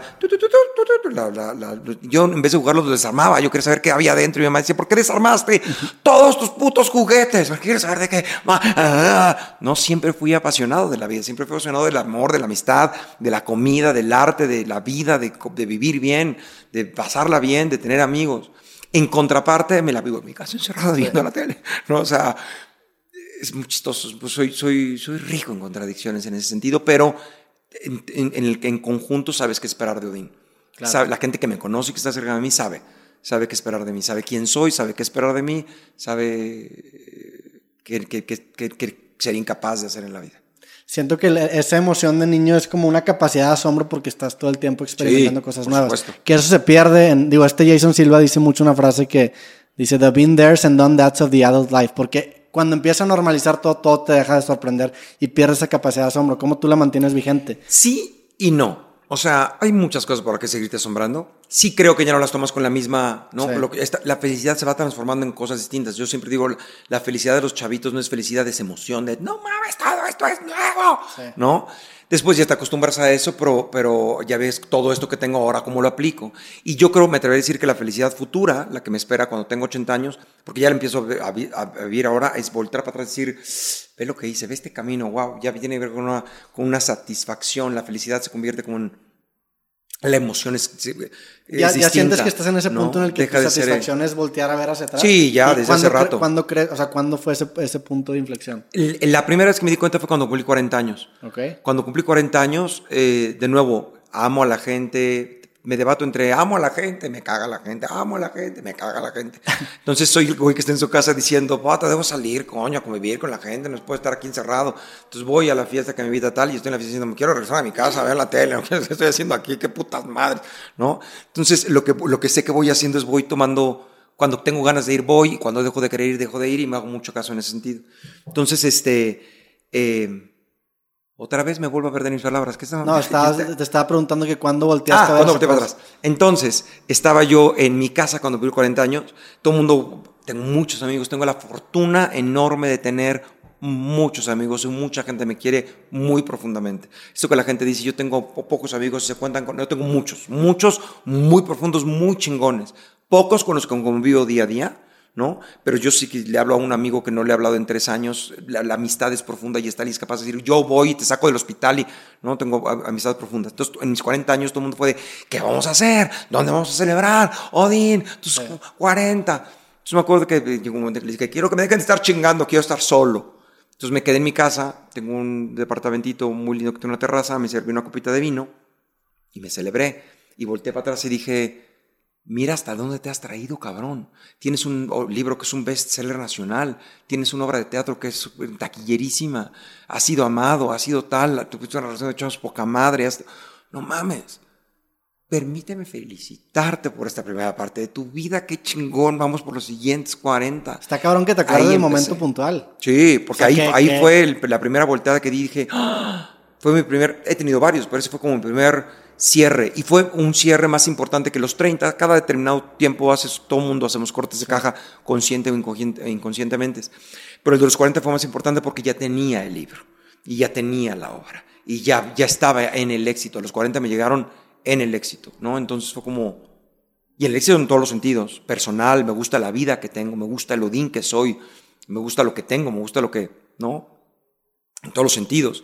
O sea, sí, que si la lonja, que si la tal, que si la madre, que si no, es que estas cositas que de repente quisiera tener, quisiera poder viajar, quisiera poder tener un poco más de tal. Pero hoy por hoy, si me dicen te vas a morir, diría, no, qué triste, pero bueno, ni pedo. Estoy dispuesto a irme, no tengo nada más que hacer. ¿Por qué crees que tienes tantos amigos? ¿Crees que sea porque eres visceralmente honesto? Yo creo que sí. Yo, creo que, o sea, es muy fácil empatizar contigo porque eres honesto. Soy honesto, soy bondadoso, soy buena persona. Este, no te voy a chingar. Y yo creo que la gente eso lo sabe y lo siente. No te voy a chingar. Probablemente no estoy de acuerdo. Probablemente sientas que te chingue por algo que no te guste, ¿no? Porque me, me, me, peleo con gente, ¿sí me explico? Sí. Eh, muchos de mis pleitos son porque tú siempre quieres que la gente, yo, que yo te diga lo que yo pienso no quiere decir que quiero que lo hagas, nada más estoy diciendo que yo pienso, tengo muchos amigos a los que digo, vienes a decirme lo que quieres que, que, te diga o lo que quieres que, que, no, otra vez. ¿Vienes a que te diga lo que yo pienso o que vienes a que te diga lo que tú quieres oír? Porque si vienes a que te diga, dime, oye, Odín, vengo a que me digas lo que yo quiero oír y te lo digo y digo, ay, qué padre, sí, chingón. O te voy a decir lo que pienso. La gente puede esperar, la que está cerca de mí, que le voy a decir lo que pienso, siempre. Yo creo que es honestidad y saber que si te digo algo no es por chingar, ¿no? Em, lo, lo tengo mucho con mis amigos. Si en algún momento piensas que te estoy me está diciendo Odín esto para ofenderme, dímelo, porque tienes que saber que nunca te, mi intención no será nunca ofenderte, ni nunca hacerte daño, ni nunca hacerte sentir mal. Si es una consecuencia de que no me quiero llevar contigo porque ya no te soporto que hagas estas mamadas, me duele que me dejes y ya no me hables, bueno, ni modo que diga, ah, ni modo que venga a mi casa porque le duele no venir a mi casa. Yo creo que por eso tengo muchos amigos. Me identifico con la parte de honestidad porque también hace poquito vino un güey que se llama Santiago Furcade, que fue corresponsal de guerra, y el güey le, tocaba platicar, pues, desde narcotraficantes en Colombia contra miembros de, este, del Estado Islámico, pues, allá en el Medio Oriente, y el güey me decía, lo más importante es ser honesto y ser frontal, y eso es como que la llavecita que trasciende culturas, pues, porque eh, automáticamente cuando conoces a alguien estás intentando descubrir sus intenciones y la honestidad te cae como ese, claro. como ese, pues esa característica refrescante. Ser honestos en frontal y yo agregaría a mí, desde mi punto de vista, ser de nuevo la bondad, la empatía. Una de las cosas que me pasa ahora en las entrevistas es que soy honesto, soy frontal, pero además yo, yo sé que el que está ahí hablando sabe que si dice alguna cosa y me dice, güey, dije esto y no quería decirlo, yo voy a decir, no te preocupes, ¿no? O, o o no voy a, a, ser incisivo. No sé la cantidad de actores ahora que entrevisto que me dicen, es la primera entrevista que me siento así como de, sí, pregunta, pregunta, no, no siento como que me va a decir, que, en qué momento, y si digo esto, ching, ya dije esto, ¿cómo me lo va a revirar? Como, no, es una plática, hasta salen diciendo, madres, dije esto. Incluso les digo, lo quito, no quieres, no, no, déjalo, déjalo. Está bien, no lo dije, no pasa nada. Es que está chido, siento que es como el teatro que o sea, en el sentido de que la conversación te da un build-up en el que, por ejemplo, la comedia es un mejor ejemplo. Y por eso se me hace tan sucio que saquen ciertos chistes de contexto. Porque muchas veces llegas a una, a una, a una frase bastante dura, pero ya considerando esos 30 minutos previos que te permitieron llegar y poner a la gente en ese lugar en el que pueda recibir ese impacto. Correcto. Entonces, cuando saques algo así de contexto, se me hace muy sucio porque acaban, pues, violándose a todo eso. Por supuesto. Siento que con una buena entrevista es lo mismo. O sea, consideras todo ese build-up para llegar a una declaración así porque ya hay un precedente y tú te sientes un poco más. Por supuesto, y cómo lo tomas y en qué marco lo dijo y cómo fue qué tal y cómo fue, ¿no? Y claro, por supuesto, y ser honesto en ese sentido es lo que a la gente le permite abrirse, ¿no? En todos los aspectos. Platícame un poco de, digo, ahorita aquí me trajiste el, libro de Colorín Colorado, no sé cuántas copias has vendido, pero en, el, en la entrevista esa dijiste que has 200 mil, lo cual es increíble, felicidades, güey. ¿Cómo, ¿Cómo has lidiado tú con el síndrome del impostor? O sea, ¿cómo, ¿cómo lidias con ese, también vi que mencionaste el fracaso por éxito, o éxito, por, sí, fracaso por éxito, ¿no? O sea, ¿cómo, ¿cómo has lidiado con, con eso y, y el, el, pues el creértela sin, sin perder piso, pero también sin autosabotearte y decir de que no me merezco todo esto. ¿Cómo has lidiado con eso? Como en terapia, en una constante, es, la vida es un, la, la vida tiene que estar en constante supervisión. La gente piensa que le puede poner play y se chiguirse la puta vida. No, la vida va en una constante supervisión. En cualquier momento te descarriles y vas, espérate, espérate, regrésate, regrésate, regrésate. Es tienes que vivir una constante supervisión. Cuando entiendes que de eso se trata, y que así y que mientras más estés supervisando la vida a ver cómo va creciendo la puedes llevar a mejores lugares entonces ya no te cuesta trabajo. Entonces vivo en una constante supervisión no pasarme de pendejo no pasarme de cabrón no pasarme de creído no pasarme de tal no pasarme de no yo podría decir ya cualquier cosa que yo diga la gente se va a reír y es cierto. Y de repente hago unos lives en Facebook que cualquier cosa que diga la gente se va a reír pero jamás me atrevo a hacer un live sin tener algo que decir sin tener una poesía que leer o una cosa que comentar o un no lo voy a hacer nada más porque lo voy a hacer y ya eso que dices me, me, resuena mucho porque yo también siempre he criticado, este, por ejemplo, la palabra youtuber o la palabra, porque, porque si, si, si, o sea, me puedes preguntar, ¿qué hago yo? Pues hago videos, pero si yo te digo, hago videos, estoy ignorando completamente la razón por la cual estoy haciendo un video. o sea, es, es, bien diferente ver a tu trabajo como tengo que hacer un video hoy, a tengo que compartir esto y voy a escoger yo el formato de video. O sea, te sigo que siempre tienes que tener una excusa para cuál crear un medio. Creo que la, la cosa se, se, empieza a volver muy superficial cuando empiezas a ver al medio en el que creas como el fin. Cuando dices, yo hago videos, pues, güey, ¿de qué haces videos? No me estás diciendo nada que hago videos, como si te digo, yo camino, pues, ¿a dónde vas, güey?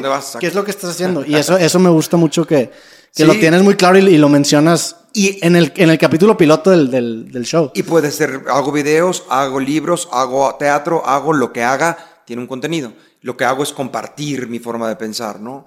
¿Tú qué haces? Me dedico a compartir, hago teatro y hago libros, y hago, pero me dedico a compartir mi forma de ver Y eso está chingón porque eso te blinda de la obsolencia del medio. Por ejemplo, si yo me dedico exclusivamente a hacer videos y no tengo ese proceso de introspección para encontrar el mensaje que quiero transmitir en videos, el día que se muera el video valí madre yo, porque yo soy el formato. En cambio, si el día de mañana los videos mueren y son hologramas, pues yo sigo teniéndole un mensaje, entonces te blinda ante la obsolescencia de los medios. Sí, claro, por Que pues a ti te ha tocado, digo, lleva ya, lleva ya mucho tiempo, empezaste actuando en novelas, estuviste en Plaza Sésamo, Furcio, o sea, te ha tocado esta transición de distintos medios, pero sigues manteniendo tu Y me sigo manteniendo y sigo manteniendo quién soy y sigo manteniendo lo que hago y sigo manteniendo y seguramente me podré readaptar a lo que sea. Ahora con, con eh, la pandemia, muchas obras entraron en digital y muchas obras digital. No, no me atrevería que soy el único, pero dentro de la plataforma en la que hemos estado, soy el que más eh, boletos ha vendido. Eh, el que más boletos ha vendido y más dinero ha, ha, generado, porque hay gente que ha vendido mucho más boletos, pero generando mucho menos dinero. O sea, en esta comparación de yo vendí un millón de boletos a un peso, yo vendí mil boletos a cinco mil pesos, por decir algo. Evidentemente ahí hay una, una, una, ecuación que no es, el más exitoso es el que vendió más. Claro. Pero haciendo toda la ecuación, hay mucha más gente que vio 22, 22, por ejemplo, y recalculando, que otras obras de teatro. ¿Por qué? Porque lo que yo digo va más allá del formato en el que se presenta. Que eso, digo, ahorita como que me acaba de dar ese clic, o sea, eso también se manifiesta en tú como artista, tú como creativo, pero también se manifiesta en la gente que te sigue. O sea, la gente puede estar fan de un formato, a lo mejor te sigue porque estás bailando 15 segundos y pues si el día de mañana se muere esa plataforma o ese medio no te van a seguir a ti porque era fan del formato de verte bailar. Cuando tú, o sea, cuando tú te avientas ese clavado introspectivo y empiezas a compartir un mensaje, la gente deja de ser fan del formato, sino que se hace fan de tu mensaje. Entonces ese mensaje te sigue a cualquier medio y eso te da una tranquilidad, te blinda y creo que es el secreto de una carrera longeva y creo que tú eres prueba evidente de eso. Sí, y creo que eso es...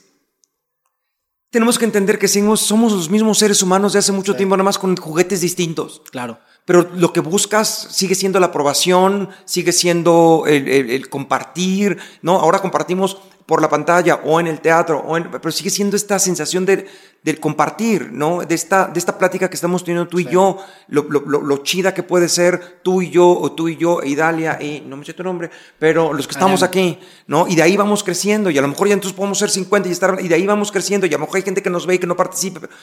es la, es, la esencia sigue siendo la misma del ser humano. Y lo comparo mucho con, con, obras de teatro como Shakespeare, ¿no? Los celos de Otelo. Si tú lees Otelo, siguen siendo los mismos putos celos. Es un ejemplo que uso mucho. No hemos cambiado en nada. Seguimos siendo los mismos bonitos, inseguros, pendejos, tratando de sacar un sentido al pinche universo, con diferentes respuestas, con una tecnología más avanzada, con ciertas certezas, pero con un montón de preguntas por resolver todavía. Antes te quedas con, ¿qué son las estrellas? Ojitos de gente que se murió. Órale. ¿No? Ahora ya sabemos que no. Son bolas de, sustancias de puta madre. ¿Cuáles serán? Ah, ahora sabemos que tienen esta y esta y otra y otra. Ah, pero seguimos buscándole, ¿no? Y seguimos interpretando y seguimos sacando conclusiones sobre la misma realidad que ni siquiera sabemos si sea real o no, o estamos en la Matrix, claro. ¿no? Sí, está chingón ver eso que parte de la misma materia prima. Hay una canción que me gusta mucho de una banda que se llama The Wicked Dance, que trata eso, dice que son los mismos problemas pero con diferentes nombres. Se llama New Name for Everything. Y sí te sigo, o sea, incluso por ejemplo, la otra vez pues hace rato estaba comprando ropa y como que me puse a analizar la conversación de una pareja que había atrás de mí. Y si tú agarras esa conversación, la vas a poder replicar infinitas veces, nada más cambias las variables nombres. Y si te vas atrás en el tiempo, pues seguramente va a pasar lo mismo. Entonces, cuando entiendes que a fin de cuentas todo parte de conocimiento humano, te, vas, te empiezas a dar cuenta que las fronteras que dividen incluso ciertas áreas de conocimiento son arbitrarias. O sea, los patrones de música se replican en cocina, se replican en biología. Sí, sí, sí.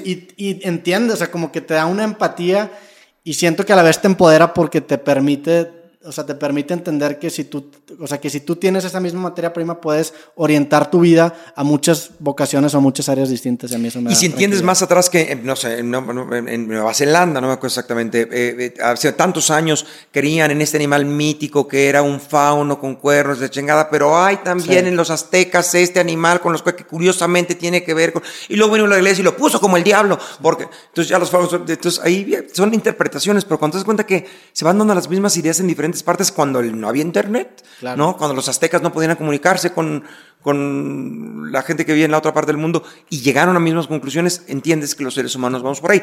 Por supuesto que van cambiando culturalmente, tal y, no, a lo mejor una conversión de un hombre y una mujer ahorita, si la pones, o, de los 60, si la pones ahorita, sería como, no mames, que no, no, no, podría, pero se daría de otra manera, ¿no? el, el el firmware es el firmware. Eso, eso por ejemplo, se aplica mucho en, en, computación. Si tú estás escribiendo un, un, un, artículo en Word en tu computadora y se apaga la computadora, la vuelves a aprender el artículo ya no va a estar, pero lo, lo el, el, firmware de la computadora, el Word va a estar presente. Entonces no, no, es importante el contenido de lo que estás haciendo, sino las herramientas con las que construyes. La cultura es algo arbitrario, es algo que si, si, nos, o sea, si nos reseteamos, lo perdemos pero las bases con las que construimos esas mismas historias que a lo mejor se van a tener diferentes nombres o diferentes y diferentes formas de contarlo y diferentes formas de pero serán las mismas. Eso, eso está muy cabrón porque con Jason Silva estábamos platicando el güey le entra más a trips psicodélicos y el güey o sea, entendió cómo la religión se construye en estados psicodélicos, no necesariamente drogas, sino en estados alterados de consciente, que puede ser dejar de comer.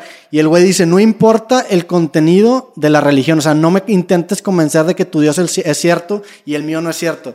Lo que importa es el valor epistémico que le das a esas historias. Si esa historia a ti te hizo ser una buena persona, eso es lo que importa. Olvídate del ave, eso es personal, eso, eso es una mentira que tú te crees y te da ese, ese valor. Lo que importa es el valor epistémico. Entonces, te empiezas a dar cuenta de eso, que la neta la cultura es algo, es algo hasta circunstancial. O sea, es, completo, es anecdótico. lo que importa es con qué construimos esa cultura y eso es, ahí es donde nos tenemos que, que, empezar a cuestionar. ¿Y a dónde te lleva lo que crees? Sí, el valor epistémico, claro. ¿A dónde te lleva todo lo que crees y todo lo que piensas, para bien o para mal? Sí. ¿No? Y entonces está mal si te lleva a un lugar que está mal con sus tremendos asegúnes. ¿Sí me explico? Porque no todo lo malo es malo y no todo lo bueno es bueno, ya lo bueno es lo malo y lo malo es lo bueno, y entonces la vida es complicada.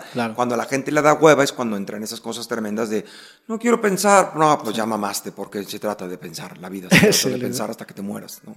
Y bueno, pues ya para terminar, ¿qué sigue para ti? Ahorita estás con este programa de entrevistas. Estoy con... el programa de entrevistas y lo mismo, seguimos, quiero escribir los nuevos libros. Para mí sigue tomar terapia para ver si puedo desbloquear y poder escribir los libros, los dos libros pendientes, y sigue lo que sigue, ¿Qué sigue vivo. ¿qué, sientes que es lo que te impide? O sea, que... No tengo idea. Nada más. Nada más me siento y digo, voy a ver la tele. No sé si es hueva, no sé si es. Es que tú sí estás acostumbrado bien a así, ¿no? ¿Mm? Sí, sí, sí, sí. Yo no, no, yo no puedo decir, voy a este, trabajar media hora y voy a escribir. No puedo, lo he intentado. Sí. Pero no, para mí es como de pesco algo y, y se sale como Y de repente, pum, se cerró la llave. Estoy viendo, no me estoy haciendo pendejo porque no la quiero abrir o qué es lo que estoy haciendo. Sigue para mí investigar eso. Y sigue lo que sigue, que sigue. O sea, las obras de teatro siguen y no siguen porque yo hago, quiero que sigan, porque la gente la sigue viendo y la sigue pidiendo y la sigue. Me he saltado ya generaciones. O sea, ya hay chavitos de 13 años que quieren ver a vivir, que me acaban de conocer en la pandemia, 15 años que quieren ver a vivir. 15 años. Lleva 15 años la puta obra. No habías nacido. No habías nacido cuando la obra empezó y ahora la quieres ir a ver. ¿De qué me estás hablando? Soy viejo como su puta madre. Pero está padre. Entonces, mientras la gente la siga queriendo y yo la siga queriendo hacer, la seguiremos haciendo. empezamos otra vez teatro con todas las precauciones, con A Vivir 22-22, recalculando, Lucas, bla, bla, bla. Si me va bien y me desbloqueo, próximamente tenemos un recital de poesía. Eh, seguiré con el programa mientras me sea fácil hacerlo y mientras siga funcionando y de resultados chidos, ya sea personales o económicos. Porque no haces nada que no te dé alguna satisfacción de algo, ¿no? Entonces, mientras el programa nos siga dando satisfacción y sea más fácil, salga más barato que caro, lo seguiremos haciendo. ¿Te da miedo en algún punto perder el hambre? O sea, perder el hambre, seguir creando, porque estaba platicando antier con Facundo, que, que vino acá, y me dijo, güey, la neta como que veo en ti que tienes mucha hambre con este programa y como que yo siento que ya la perdí. Y él está bien, él dice, a mí me encanta mi vida ahorita, me encanta que mi proyecto principal ahorita sea intentar hacer un truco en la bicicleta, me gusta mucho eso. ¿Sientes tú, te da miedo eso? ¿Lo ves venir o, cómo es? No sé si venga o no venga, no me da miedo perder o va a ser un Woody Allen que va a hacer películas hasta los 85. Seguramente sí. ¿Ok? Lo que a mí me gustaría es hacerlo como lo he hecho en los últimos años, que es más por gusto. Todavía no. Todavía, todavía sigue mi vida, sigue siendo, lo sigo siendo para vivir, ¿no? Yo si no produzco, yo vendo tamales, que es lo que le dice a la gente al principio. Dice, ay, no, vendo tamales. Si no vendo tamales, no hay dinero. Yo salgo a vender tamales, pueden ser muy pinches caros los tamales, pero vendo tamales. Si dejo de hacer tamales y de venderlos, deja de entrar dinero. Ah, me gustaría que, se me quitara el hambre en ese sentido, el hambre en ese sentido, que se me quitara la, la, la, necesidad de tener que hacerlo por necesidad, sino por gusto. Pero ¿crees que, que, esa necesidad radica en que cada vez tu línea de normal es un poco más alta y más alta y más alta y más alta? Seguramente sí. Porque pues digo, ahorita dices eso, pero pues tienes un libro que es bestseller, o sea, tienes esas fuentes confiables de ingresos que se van a seguir vendiendo. Sí, pero tú también como que subes tu propia vara, ¿no? Sí, y además el mundo cambia, o sea, luego hubo cambio de gobierno, este, hubo ciertas cosas en un proceso como una pandemia, hubo ciertas cosas, ¿no?